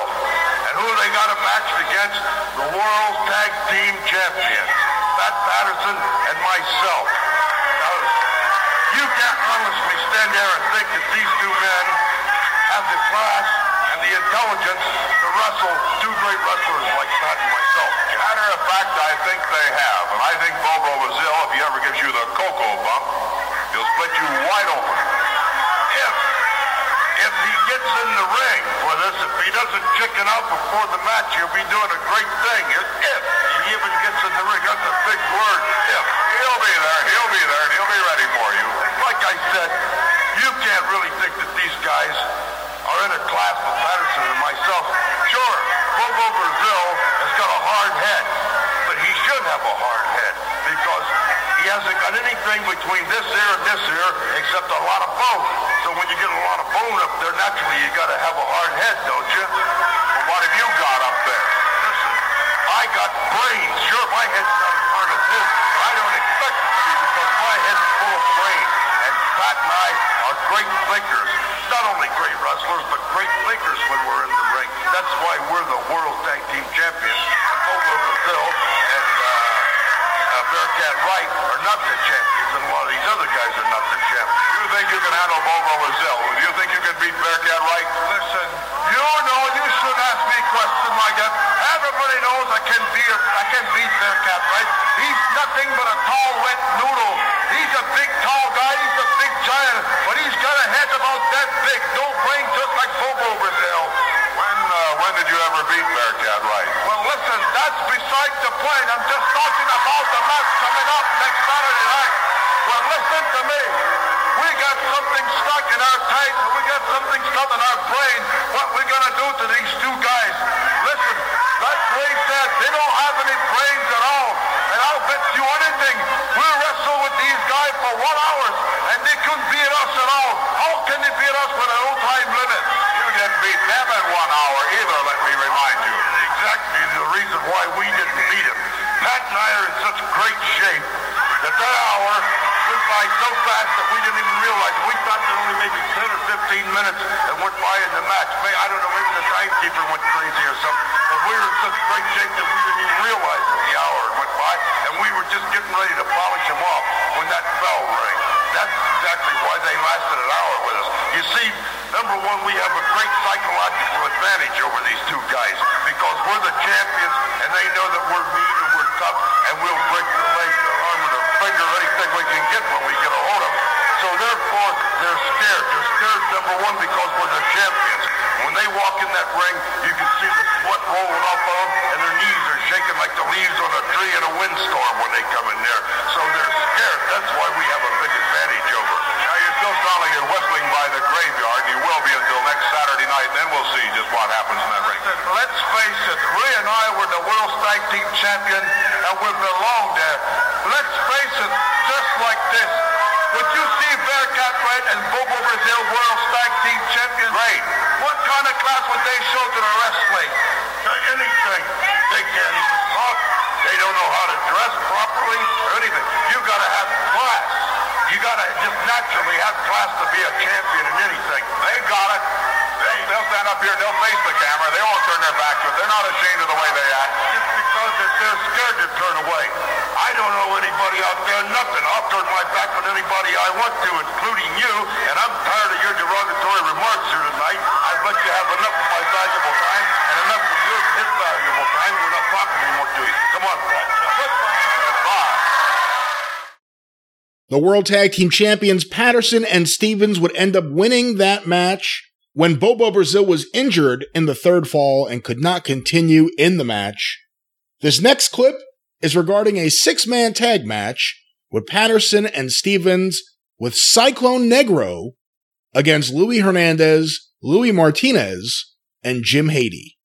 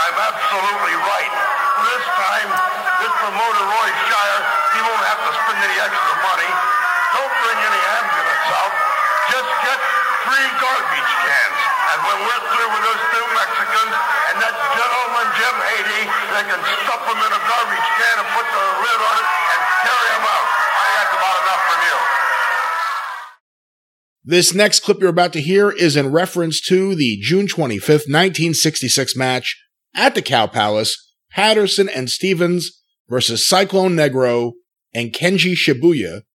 Now this match would end up being ruled a draw when referee Tom Rice halted the match because Shibuya and Patterson were bleeding too badly in the third fall, and as you'll hear in this clip, it sets up a rematch for July 16th, 1966, with no stopping of the match due to blood.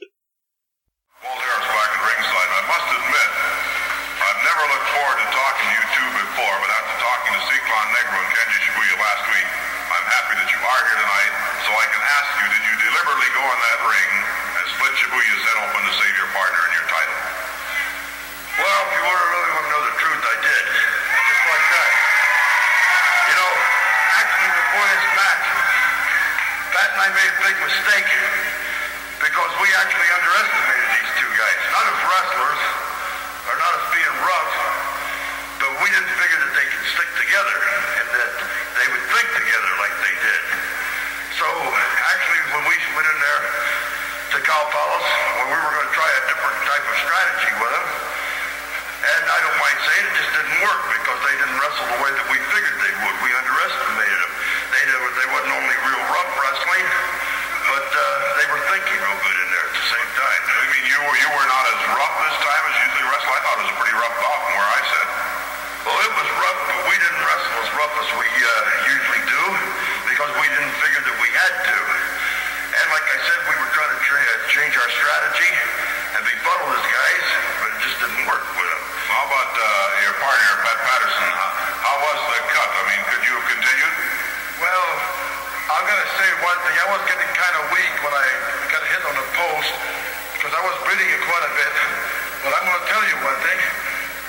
as I start to realize that I was bleeding a lot, and I saw Ray in there getting Shibuya revenge, well, I wanted to come in that ring and continue until I couldn't walk, until I couldn't move. I wanted to keep wrestling. I wanted to beat these guys so much, but the stupid referee stopped his step in between and stopped the match.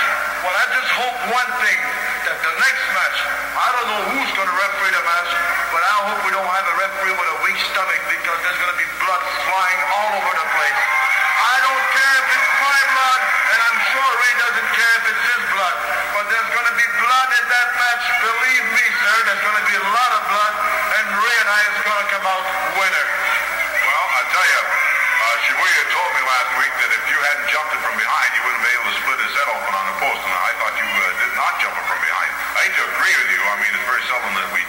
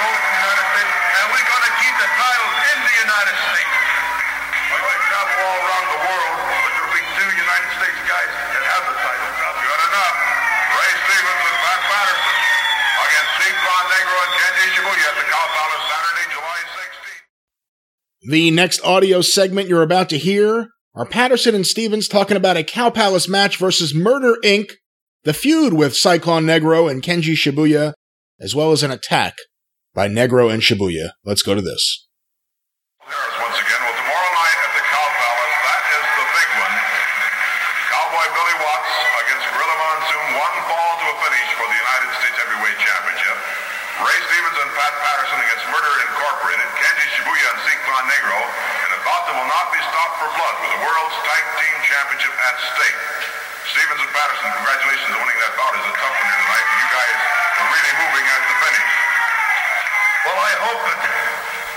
Cyclone Negro and Shibuya was watching because we just wanted to show them that we can wrestle scientific as well as we can wrestle rough, too.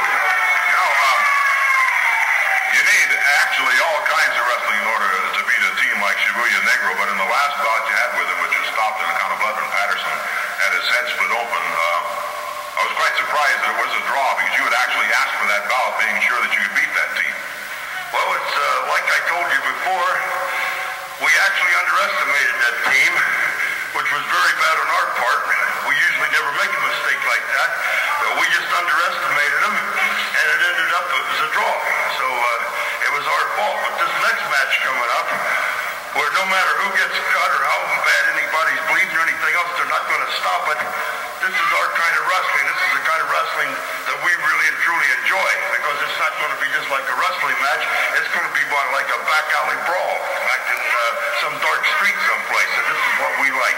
Well, we know how rough and tough you and Patterson are, but this uh, Negro and Shibuya, I mean, they're really, uh, uh, they're a couple of animals actually in that ring, and uh, you talk about that kind of wrestling, that's up their alley, actually. Listen, we're going to kick their teeth out before they even get started when they get in that ring. We're going to run down to the ring as fast as we can and try to beat them down there to the ring so that when they stick their ugly faces through these ropes at the cow palace, they're going to get our shoes right between their lips because we're going to try to kick their teeth out as soon as the bell rings. Well, you better be first because they're probably listening to this, and when they heard you say that, they're going to say they'll be first into the ring. Well, I hope they're listening to it. It doesn't really make any difference if we don't beat them. We're not first in the ring. Well, be the last to come out of the ring. I'll guarantee you that because they'll be carrying these two birds out when we get through with them. Tomorrow night, you're going to see a wolf. I'm going to be a wolf tomorrow night. I'm going to be after that Shibuya because he cut my head open. I cut his head open also. But tomorrow, I'm going to break all the bones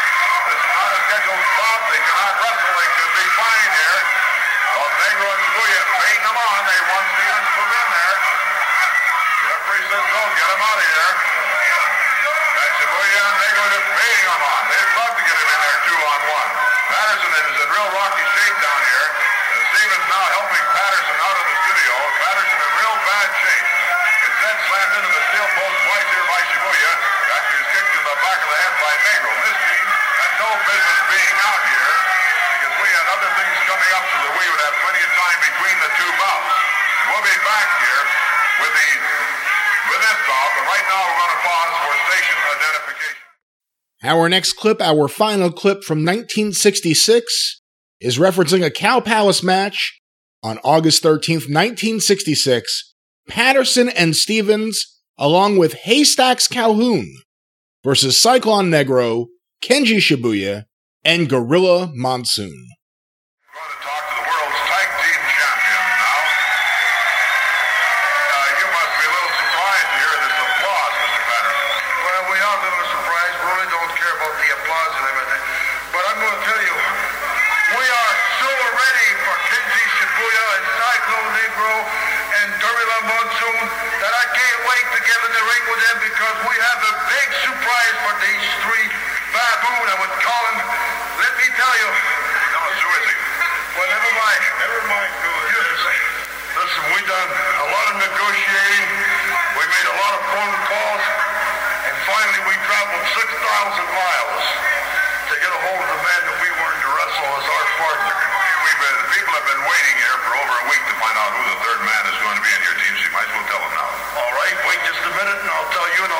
Everybody else. But first, I want to tell you why that we went through all this trouble and done all the traveling to get the person that we got to be our team partner. First of all, this Shibuya Negro, they're out to cripple Patterson I. This is first of all, this is why they got Monsoon and this big mouth uh, Red Berry. They figured if they got this big guy that they would cripple us.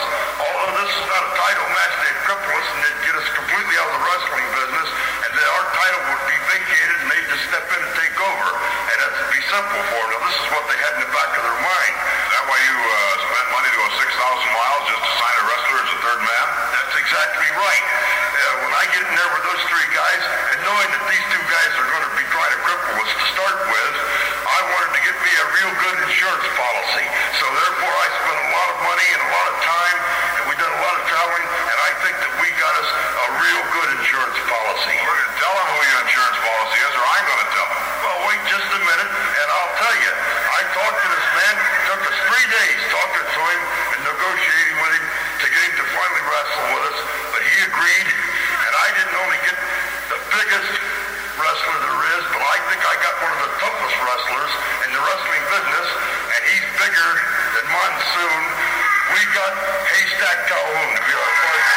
That's the one. That's the one, and I just can't wait. August the 13th at the Cow Just can't the, the, date because I just can't wait to get in that ring to surprise Shibuya and Negro. Believe me, and even that Monsoon will be running away from Haystack Calhoun. So many times I've heard this big mouth Red say that he's got the biggest and the toughest wrestler in the wrestling business who goes around crippling people. Well, do you know how much that Haystack Calhoun weighs? I know how much. He weighs 601 pounds, and I think that's a couple pounds heavier than this monsoon. You know, you two could behind Haystack Calhoun against that team. Well, I'll tell you, him and I have got something to settle with this uh, Shibuya and Negro, and we got Calhoun in there to take care of Monsoon. Anytime a Monsoon comes to the ring, we're just going to leave him completely, completely to uh, Haystack, and we're going to be after Shibuya and Negro. Now, these guys were going to try and cripple us. Well, this is exactly what we're going to try to do to them. Well, I think I know why you traveled 6,000 miles to sign such a man then. Haystack, this is going to be a little bit of a surprise to Wild Red Berry. Someone bigger than his man. Well, it'll probably be a surprise to him. I don't know what he'll think, and I don't care. But, you know, they think he thinks that he's so smart, and he's got so many tricks he's going to use. Well, he's going to learn if he messes around with Stevens and Patterson. He's going to think that he was wrestling Houdini when he was in there there's one thing we're going to be looking for. I just hope, and I know that it will happen because we'll do our best to have Haystack give a big splash to that big baboon monsoon. And believe me, monsoon's going to look like a midget compared to Haystack. There's just one big crease spot there when Haystack is through. Well, I, it, I told they had some partner. you got to believe it. What a partner in that wild six-man on that ring. I just hope can take it. It's liable to come right down around their ears. Our next series of clips are from 1969, where things have drastically changed for the Blonde Bombers. This first clip aired on July 5th, 1969. It is Pat Patterson talking about his July 12th, 1969 match at the Cow Palace against Ray Stevens. Let's go to this. Remember, next Saturday, July 12th, is the big one at the Cow Palace in San Francisco.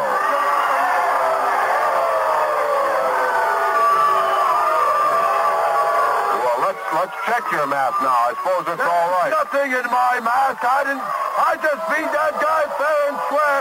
He was no man for me. That's how I beat him so easy. Well, why did you run right out of here when the bout was over then? Listen, I didn't run out of here. I went out there to get my pictures right here. I don't have nothing to hide. But the reason why I wear this mask is because I'm a nice-looking guy, and I would want to be like the other guys, like Ray Steven or Big Bill Miller and all these guys, become ugly and have my face all busted out. The reason why I wear this mask is to protect my face. And besides that, this mask is a good luck charm to me. You're so handsome, you can't afford. Well, I still say you brought that towel out here deliberately to get farmers' attention tonight. You had that object in your trunks tonight. Listen, I don't have nothing in my trunks. Would you like to see what I've got in my trunks? I bet I can show that on television. But I'll tell you one thing. I got something to show you right here. That's one thing that I keeps reminding me that what Ray Stevens did to me. Now, come on, cameraman. We don't want to look at your pictures. Never mind. Come here, stupid. Take a close up of this here. Oh, there's me, Pat Patterson, right here. Three months sitting down with a broken leg. Here is another picture. And here is another picture. And here is another picture. I have these pictures all over my house. I have one in the closet. I have one in the bathroom. I have one in the bedroom. I have one in my car. I have one in my suitcase. Because for the simple reason, I cannot forget for what Ray Stevens did to me. And believe you me, I'm not proud to show these pictures on television, but I want you stupid people to see it. Because I want you to see one thing. This face you see right here is me. But after July the 12th, you're going to see the same picture, but it's going to be Ray Stevens' face over there. I'll guarantee you one thing. That's one thing I'm going to do. I don't care about the title. I don't care about the title. All I want to do is cripple Ray Stevens, and believe you me, I'm going to do it. Well, there'll be thousands of people out there that'll think you can't do the job. They'll think that Stevens can beat you like he's beaten all the other challengers. Let me tell you something. Ray Stevens won the match last time against Big Bill Miller. He didn't beat Big Bill Miller. Rocky Marciano hit Big Bill Miller, and Big Big Miller went lay down on the cement floor. Now, what kind of a champion is he? Uh, all you people, you think that Ray Stevens is such a nice guy. Well, let me tell you something. Ray Stevens, when he goes to New York, or when he goes to wrestle in Chicago, he tried the same bit as he tried over here before. He went to Chicago and he says, well, now that I came back from Japan, I want to be a nice guy. But those people in Chicago and those people in New York, they're smart people. They still boo Ray Stevens. They know he's a big phony. But over here, everybody cheers Ray Stevens. You know why? Because the people around here in the Bay Area are a bunch of idiots. That's the kind of people they have around here. They don't know a good wrestler from a bad one. You people are too stupid to realize what kind of guy Ray Stevens is. Well, I know what kind of guy he is because I was with him for three years. And one thing Ray Stevens knows, he knows that there is one man that can beat him. I can do it. And I'll guarantee you one thing, my friend, that as soon as that bell rings July the 12th, that's one date I can't wait to come. As soon as that bell rings, I'm gonna knock Ray Stevens flat on his back. And all of you out there, you love Ray Stevens, don't you? You love him. You want part of him, don't you? Well, after I knock him out on his back, I'll grab his leg and I'll twist him and I'll rip it apart and I'll throw the legs and the arm back to you. You can have part of Ray Stevens because after this, I'm going to be the new champion and Ray Stevens going to be the hospital with a broken leg, and you- with a broken arm, and with a broken neck. You'll do all this without your mask, I imagine. I'll wear my mask. I'll wear my mask from the dressing room to the ring. And like I said, I'll do worse to Ray Stevens than what I've been doing to all these guys around here. That's all I gotta say to you. And all I want to do is stay of the July 12th because I'm gonna cripple the man that I always want to do it. Well, he's got to take your pictures. We don't want your pictures. Take these too. We don't want them. With me because I just might break one of your legs. You haven't got your mask on now. Right now, I stand right here, and when I think of Ray Stevens, and when I look at those pictures, my leg hurts right now when I think of it. And if you get smart with me, I just might break one of your legs right now. You put on your mask first, won't you? I will. Coming out of that match that they had at the Cow Palace on July 12th, a match where Ray Stevens defeated Pat Patterson, two out of three falls via disqualification in the third fall. We have this interview airing on July 19th, 1969, the interview conducted by the legendary Dick Lane. Let's go to this.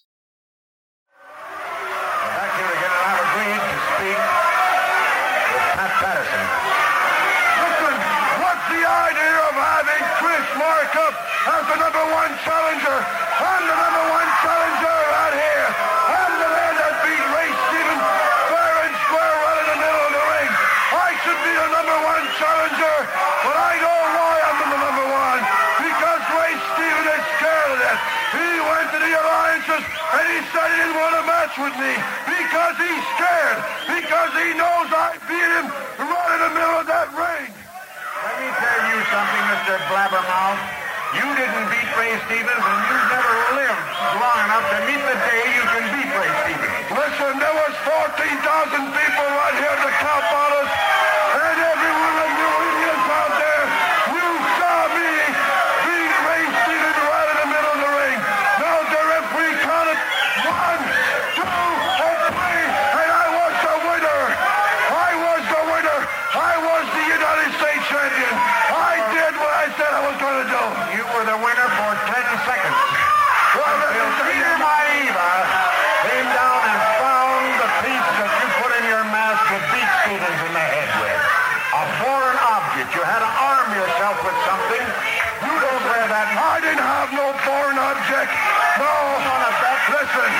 I've been telling you all you idiots out there how much I know Ray Stevens. I know all his tricks. Well, I must admit one thing. I knew that Ray Stevens was going to pull the mask out of my head because that's the kind of trick he likes to do. I know him very well.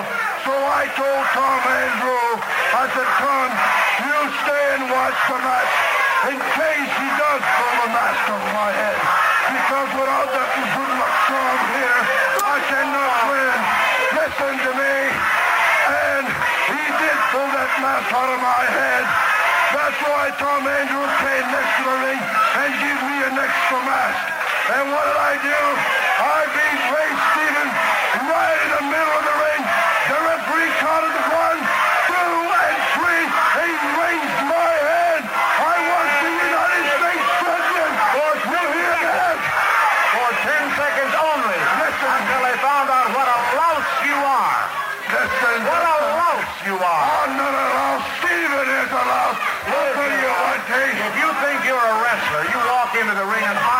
yourself with a metal disc.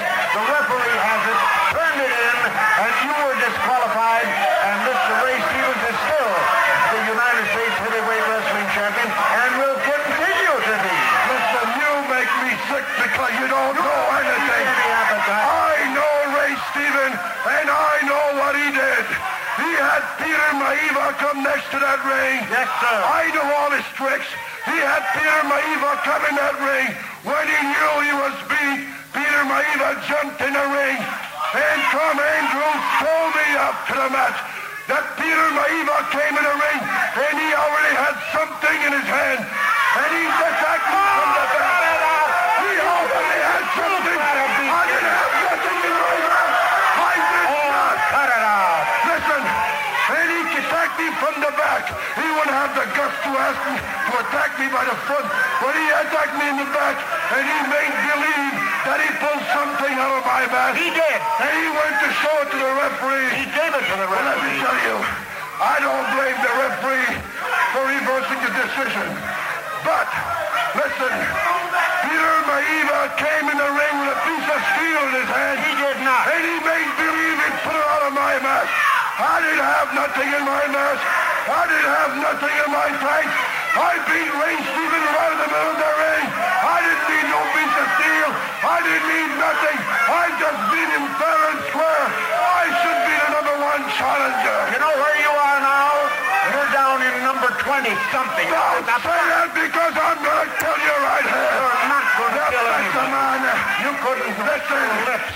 if I get a hold of that Ray Steven, I don't care where, on, on that bus, on the plane in the alley. Listen, I came here in the studio tonight, and when Ray Stevens saw me come in, he ran like a scared bird up and upstairs, and he went and hid. And every time he saw me around the corner, I'd look at him and he'd run all over the place. Because you know why? He knows I am mad, and he knows I want to kill him, and he is afraid. You just mark my words, because one day, I don't know when, but one day you will see and you will hear that Patterson crippled up and beat up Ray Stevens somewhere in an alley. Well, it could be and right you here. me, I'm gonna do it. Could be right I'm here gonna in the building. He'll be in this ring in a few minutes. You won't have to hunt anywhere for him. Listen, He'll be right in this I'm ring. talking about him right now. If he was such a man, why doesn't he come out to my face? He's afraid, that's Go why. get a reputation. You're number 28. Listen, Stevens knows I'm not afraid of nobody. And all of you out there, you don't scare me a bit. I'm not afraid of nobody. But I know one man that's afraid of me, and that's Ray Stevens. And believe you me, I'll get hold of him one of these days. You just mark my words. Blab, blab, blab, blab. Well, it won't be until you go back and work yourself back up to a position of challenger. Right now, he is not the challenger. The principal challenger for the United States Heavyweight Championship is Chris Markle. You'll see him on the 9th of August at the Cow Palace, but not Mr. Pat Patterson. This next interview, also with Dick Lane, aired on July 26, 1969, right after Pat Patterson defeated Bobby Shane. It is regarding the August 9th, 1969 Cow Palace match against Ray Stevens. Now, famously, Ray Stevens would end up getting injured out of the ring and would be replaced on this show by Pedro Morales. But here is Pat Patterson talking about Ray Stevens. We're back here again to talk with Mr. Patterson. And I'm not happy about that. He's kicking again at the head. He had to go go back in the ring and kick away at young Bobby Shane. Come on, just say what you gotta say before I came over. Because I heard what you said when you were talking to Ray Stevens. Before you open your big mouth, let me tell you something. I'm going to get you told once. You are probably the foulest, most obviously crooked man I've ever seen in the ring.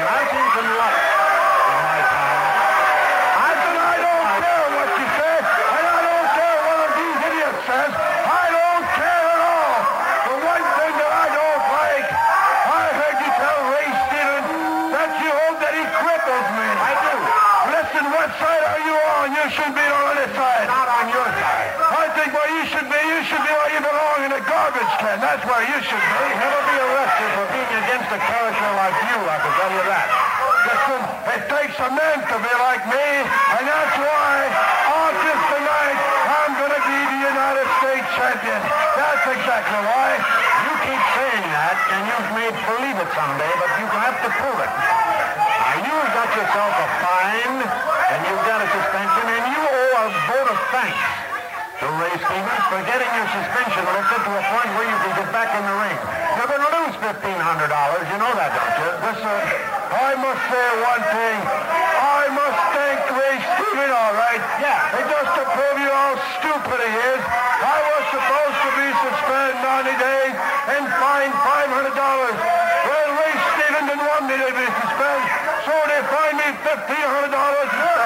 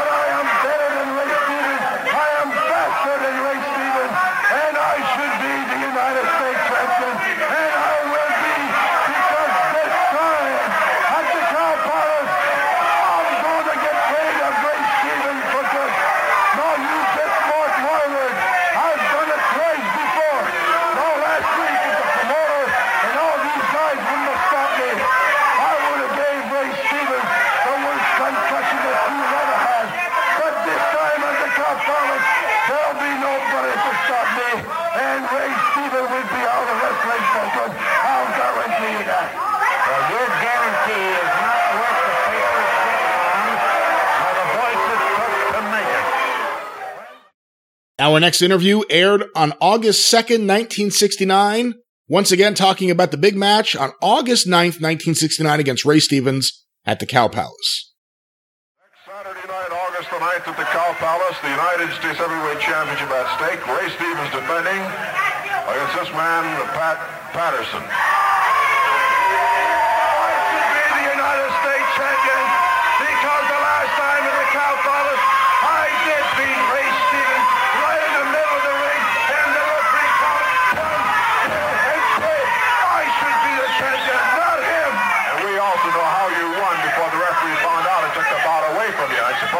music in the night. Listen, I don't use nothing in my dance or in my, my mouth. You know better than that. And all of you, you all know better than that.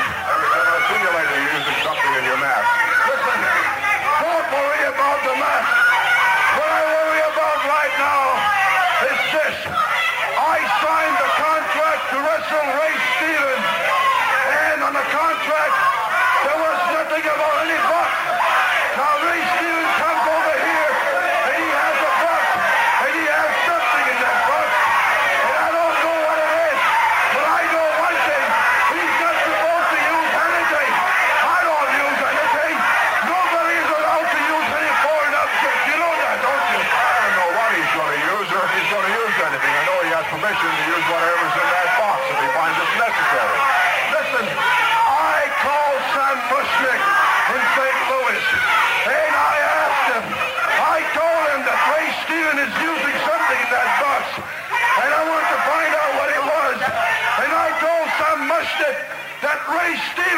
Not supposed to use anything.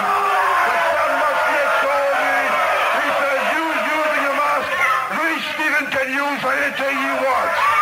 Well, I don't think it's fair. Well, you know, Sam Muchnick is a man that doesn't say his mind. But, like I said, I am smarter than Ray Steven, so I went to the board of directors, and we had a big meeting. And they told me that they might stop Ray Stevens from using what's in that box. They might. I know the board, and they do not overrule the president. He makes a decision, they stand behind him. They say when he says Stevens can use what's in that box, he can use it. Why are you afraid of it? I thought you were not afraid of I'm not going to wrestle Ray Stevens if he uses what's in that box. Now listen, he might have a hammer in there, or he might have a blackjack, or he might have a brass stuff. I don't know. You know any man not use any foreign object in that ring. Nobody's allowed to use it. Why don't you leave your mask off when you wrestle then? A mask is just like a pair of tights, and besides that, this mask is bringing me a lot of luck. Well, I'll tell you one thing. If Ray Stevens is going to use what's in that box, I'm not going to wrestle him because I don't think it's fair. You're getting a little afraid of the man now. You know what he's going to do to you when he gets you in the ring. Listen, I'm not afraid of Ray Steven. I'm not afraid of nobody. And I want all of you out there to know that. I'm not afraid of any one of you. And Ray Steven, well, I'm afraid of what he's got in that box. Like I said, he might have a piece of steel in there, or he might have a hammer or a blackjack.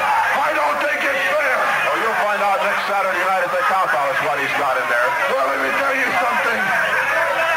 Next Saturday night at the Cow Palace, no matter what he's going to use in that, in that box, listen, I know I'm worried about it, and I would like to find out what he's got in that box.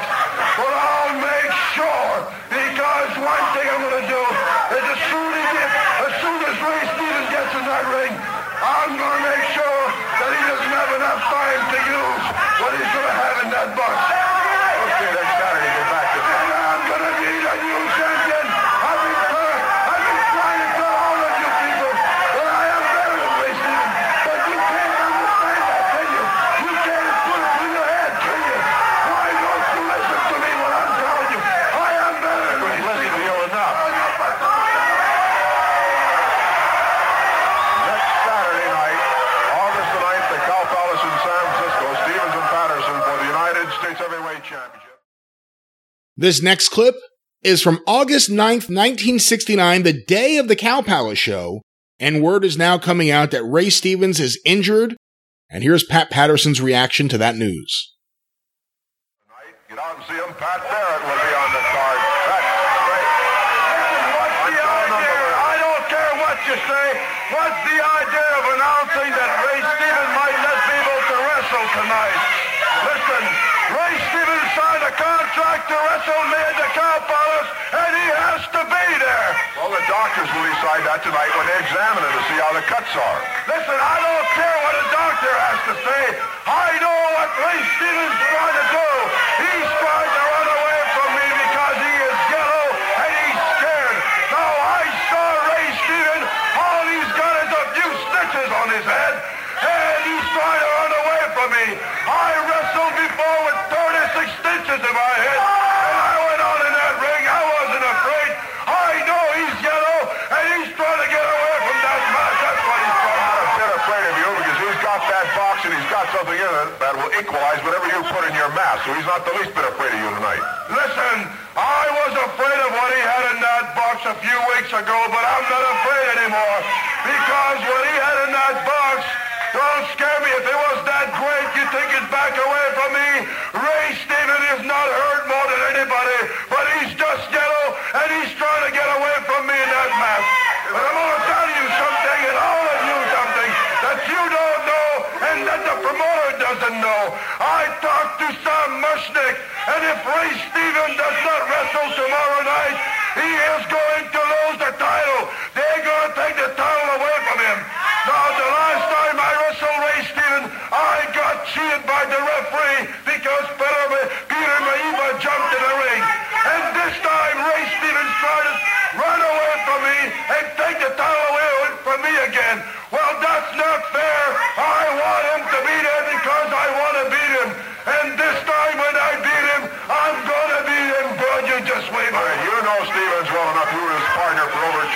World Tag Team Champs. You know he'll be there tonight. Listen, I've been with Ray Stevens for a long time, and I realize one thing right now, that Ray Stevens and I have one thing in common. What's that? Well, listen, if Ray Stevens, if I was Ray Stevens, I wouldn't want to wrestle Pat Patterson either. I wouldn't want to wrestle myself because Pat Patterson is the toughest and the meanest wrestler that you have ever seen. And I will be the new United States champion.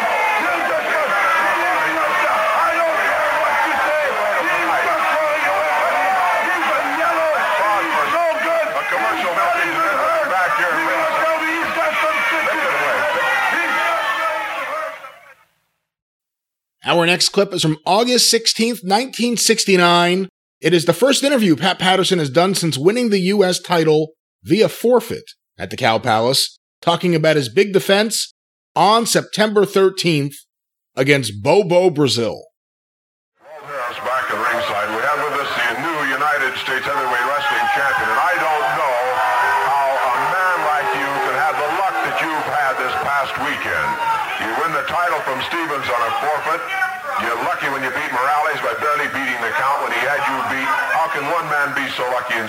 Like you? Listen, I'm not lucky. The only thing is, is because I'm a great wrestler. Now, as you know, I am now the United States champion. So from now on, you can call me Mr. Patterson, and that goes for all of you out there.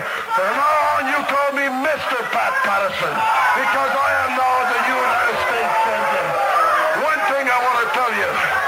Now, as you know, I am the champion. And Morales, I could have covered him, I could have beat him. And after he was down, laid down on the mat there, I could have crippled him real bad. But as you know, I am not a champion, and I represent everybody in the United States. So I have to be a nice guy. So all I had to do when the referee was counting to ten, I got up just on time to win the match. That's all I had to do. You barely got up. Morales had you beat, but enough about no, that. I didn't barely get up. I knew what the referee was doing. But like I said, I was trying to be a nice guy because I'm not a champion. And I didn't have to beat Morales. All I had to do was get up. Look, you were lucky you got the title from Stevens. You're lucky you beat Morales, and now you're acting like you don't need your good luck charm. I think you better keep that handy. Without that, you would never have had a chance at the title. Listen, you were holding it. It was close to the ring. That's all I needed. And as far as Ray Steven is concerned, listen, I would love any time to meet Ray Steven anywhere. And I just can't wait for the day to meet Ray Steven because I am not afraid of him. And I know that Ray Steven can't beat me. I just know. I think so. Anytime Mr. Steven is ready, I'll be right in that ring and I'll put up my title anytime. But Just to show him that I'm not afraid of him. I don't think you better worry about Stevens right now. We don't know when he'll be back wrestling. But we do know this. You could have the shortest reign in the history of wrestling with that title because on September 13th, you're going to meet the number one challenger for your championship. And that man is not going to worry about your mask because that man is Bobo Brazil with a big cocoa butt of his own. You better worry about Bobo. Let me tell you something. I have a hard head, and like I said, I've ne- I'm tired of having everybody telling me I use a foreign object. As you know, I've never cheat. I'm not a cheater, and I've never used a foreign object. I just have a hard head, and the reason why I wear this mask is to protect my face, and it's a good luck charm. As far as Bobo Brazil is concerned, he's got a hard head, all right, but he's got nothing in it. And that's why I know, and I'm not afraid, because I know I have a lot more brain than he has, because he's nothing but a big idiot, that's all he is. Well, you'll find out on the 13th. That's all the time we got for you, even though you are the That's all the time we have. I'm not complaining, and I'm not afraid of Brazil. You didn't see me complain, did you? No, you didn't complain. Well, that's because I'm not afraid of him. Like I said, Bobo Brazil, he might be twice as big as I am, but it doesn't scare me. The muscle doesn't scare Patterson. That's what counts, the brain, and that's what I have. Well, you got a lot of brains. I certainly do. And I'd like to say one thing. I'm going to be a real good champion. and I'm going to be a better champion than Ray Stevens ever been a champion. As you know, Ray Stevens held the title about five or six times. And in all that period of time put together, We don't look. We've had enough of you. I You keep your brains warm. You're going let to me do the talking. I You've done enough talking. From September 13th, 1969, after the match with Bobo Brazil, here is the post match interview, as well as a confrontation with Bobo. Here comes the United Heavyweight Champion. You can hear the greetings as he comes into the studio. I'm the center because I'm the champion, and everybody should listen to me. I'd like to ask you a question. How come this man hurt his fist when he hit you in the head? Well, that's exactly what I want to tell you, boy. Listen, there's been a couple of rumors that me, the United States champion, use a foreign object in my mask. And you know, and everybody out here knows, that I don't have to use any foreign object in my mask to beat anybody. And I'd like to prove it to you and to prove it to everybody out here and in here that I don't use nothing in my mask. And I'll show you right now, right here. There is absolutely nothing in my mask. And you can look in here. I don't have nothing in my mask. And I just prove it to you. So don't call me a liar. And all of you out there, don't call me a liar anymore. Because I am a perfect champion. And I don't need any foreign object to beat anybody. Why did you let the referee check your mask instead of scooting out of here? Coming back showing it to us now means absolutely nothing. The referee doesn't have anything to do. The referee raised my hand. I won the match. All I want to do is get out of here. Get this man out of here. Get out of here. You don't belong in here. Get out of here before I kick you out of here.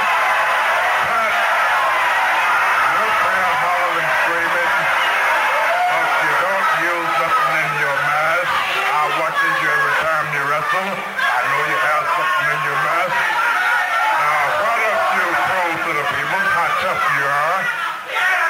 Put your little gimmick in there and hit me. Come on. There you are. Put your mask on, put whatever you got in it, and see what happens. Listen, get this guy out of here. And I just told you I don't use anything in my mask. Just get this guy out of here. He doesn't belong in here. Now, he's not a gentleman. I didn't, I didn't Get back in the studio. You'll be walking out of the studio. Please. Pat, will you please step there one second? You didn't have enough guts to come out on mine of you, so I thought I would come out on yours. I want all these fans to see how chicken you are. Put your mask on. Put it on, please.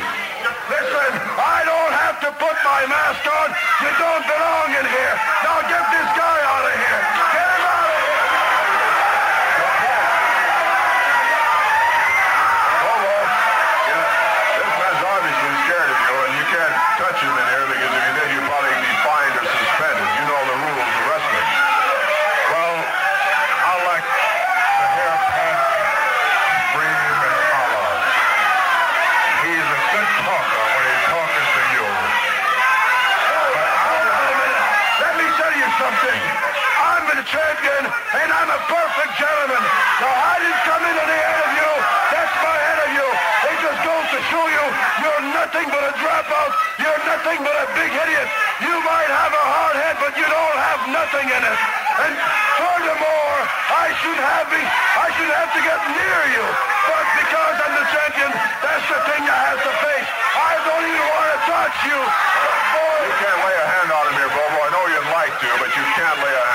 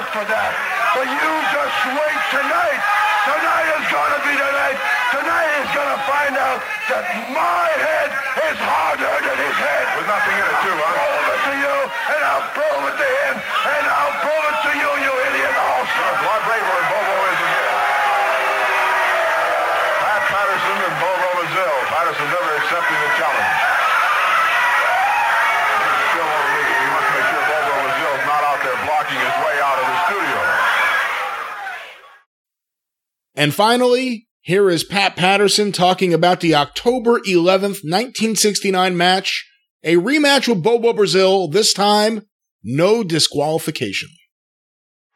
Back at ringside. We're going to talk to the United States heavyweight champion here for a moment. Pat Patterson. Oh, listen, that's ridiculous. I am the United States champion, and all these people out here are out here to boo me. Now, that's not right. It just goes to show you how stupid they are. Maybe you should act like a champion and they might cheer you, but I don't, you don't know how to act like a champion. And it's interesting to note that you finally got caught with that thing you put in your mask. Uh, just a minute. First of all, I think it's ridiculous to have a return match with Bobo Brazil. Now, I beat Bobo Brazil, and I shouldn't have to wrestle him again. Well, you didn't beat him. You were disqualified. He won the match. You just couldn't win the title on a disqualification. I'm still the champion, am I? So I beat Bobo Brazil. And I'll tell you one thing.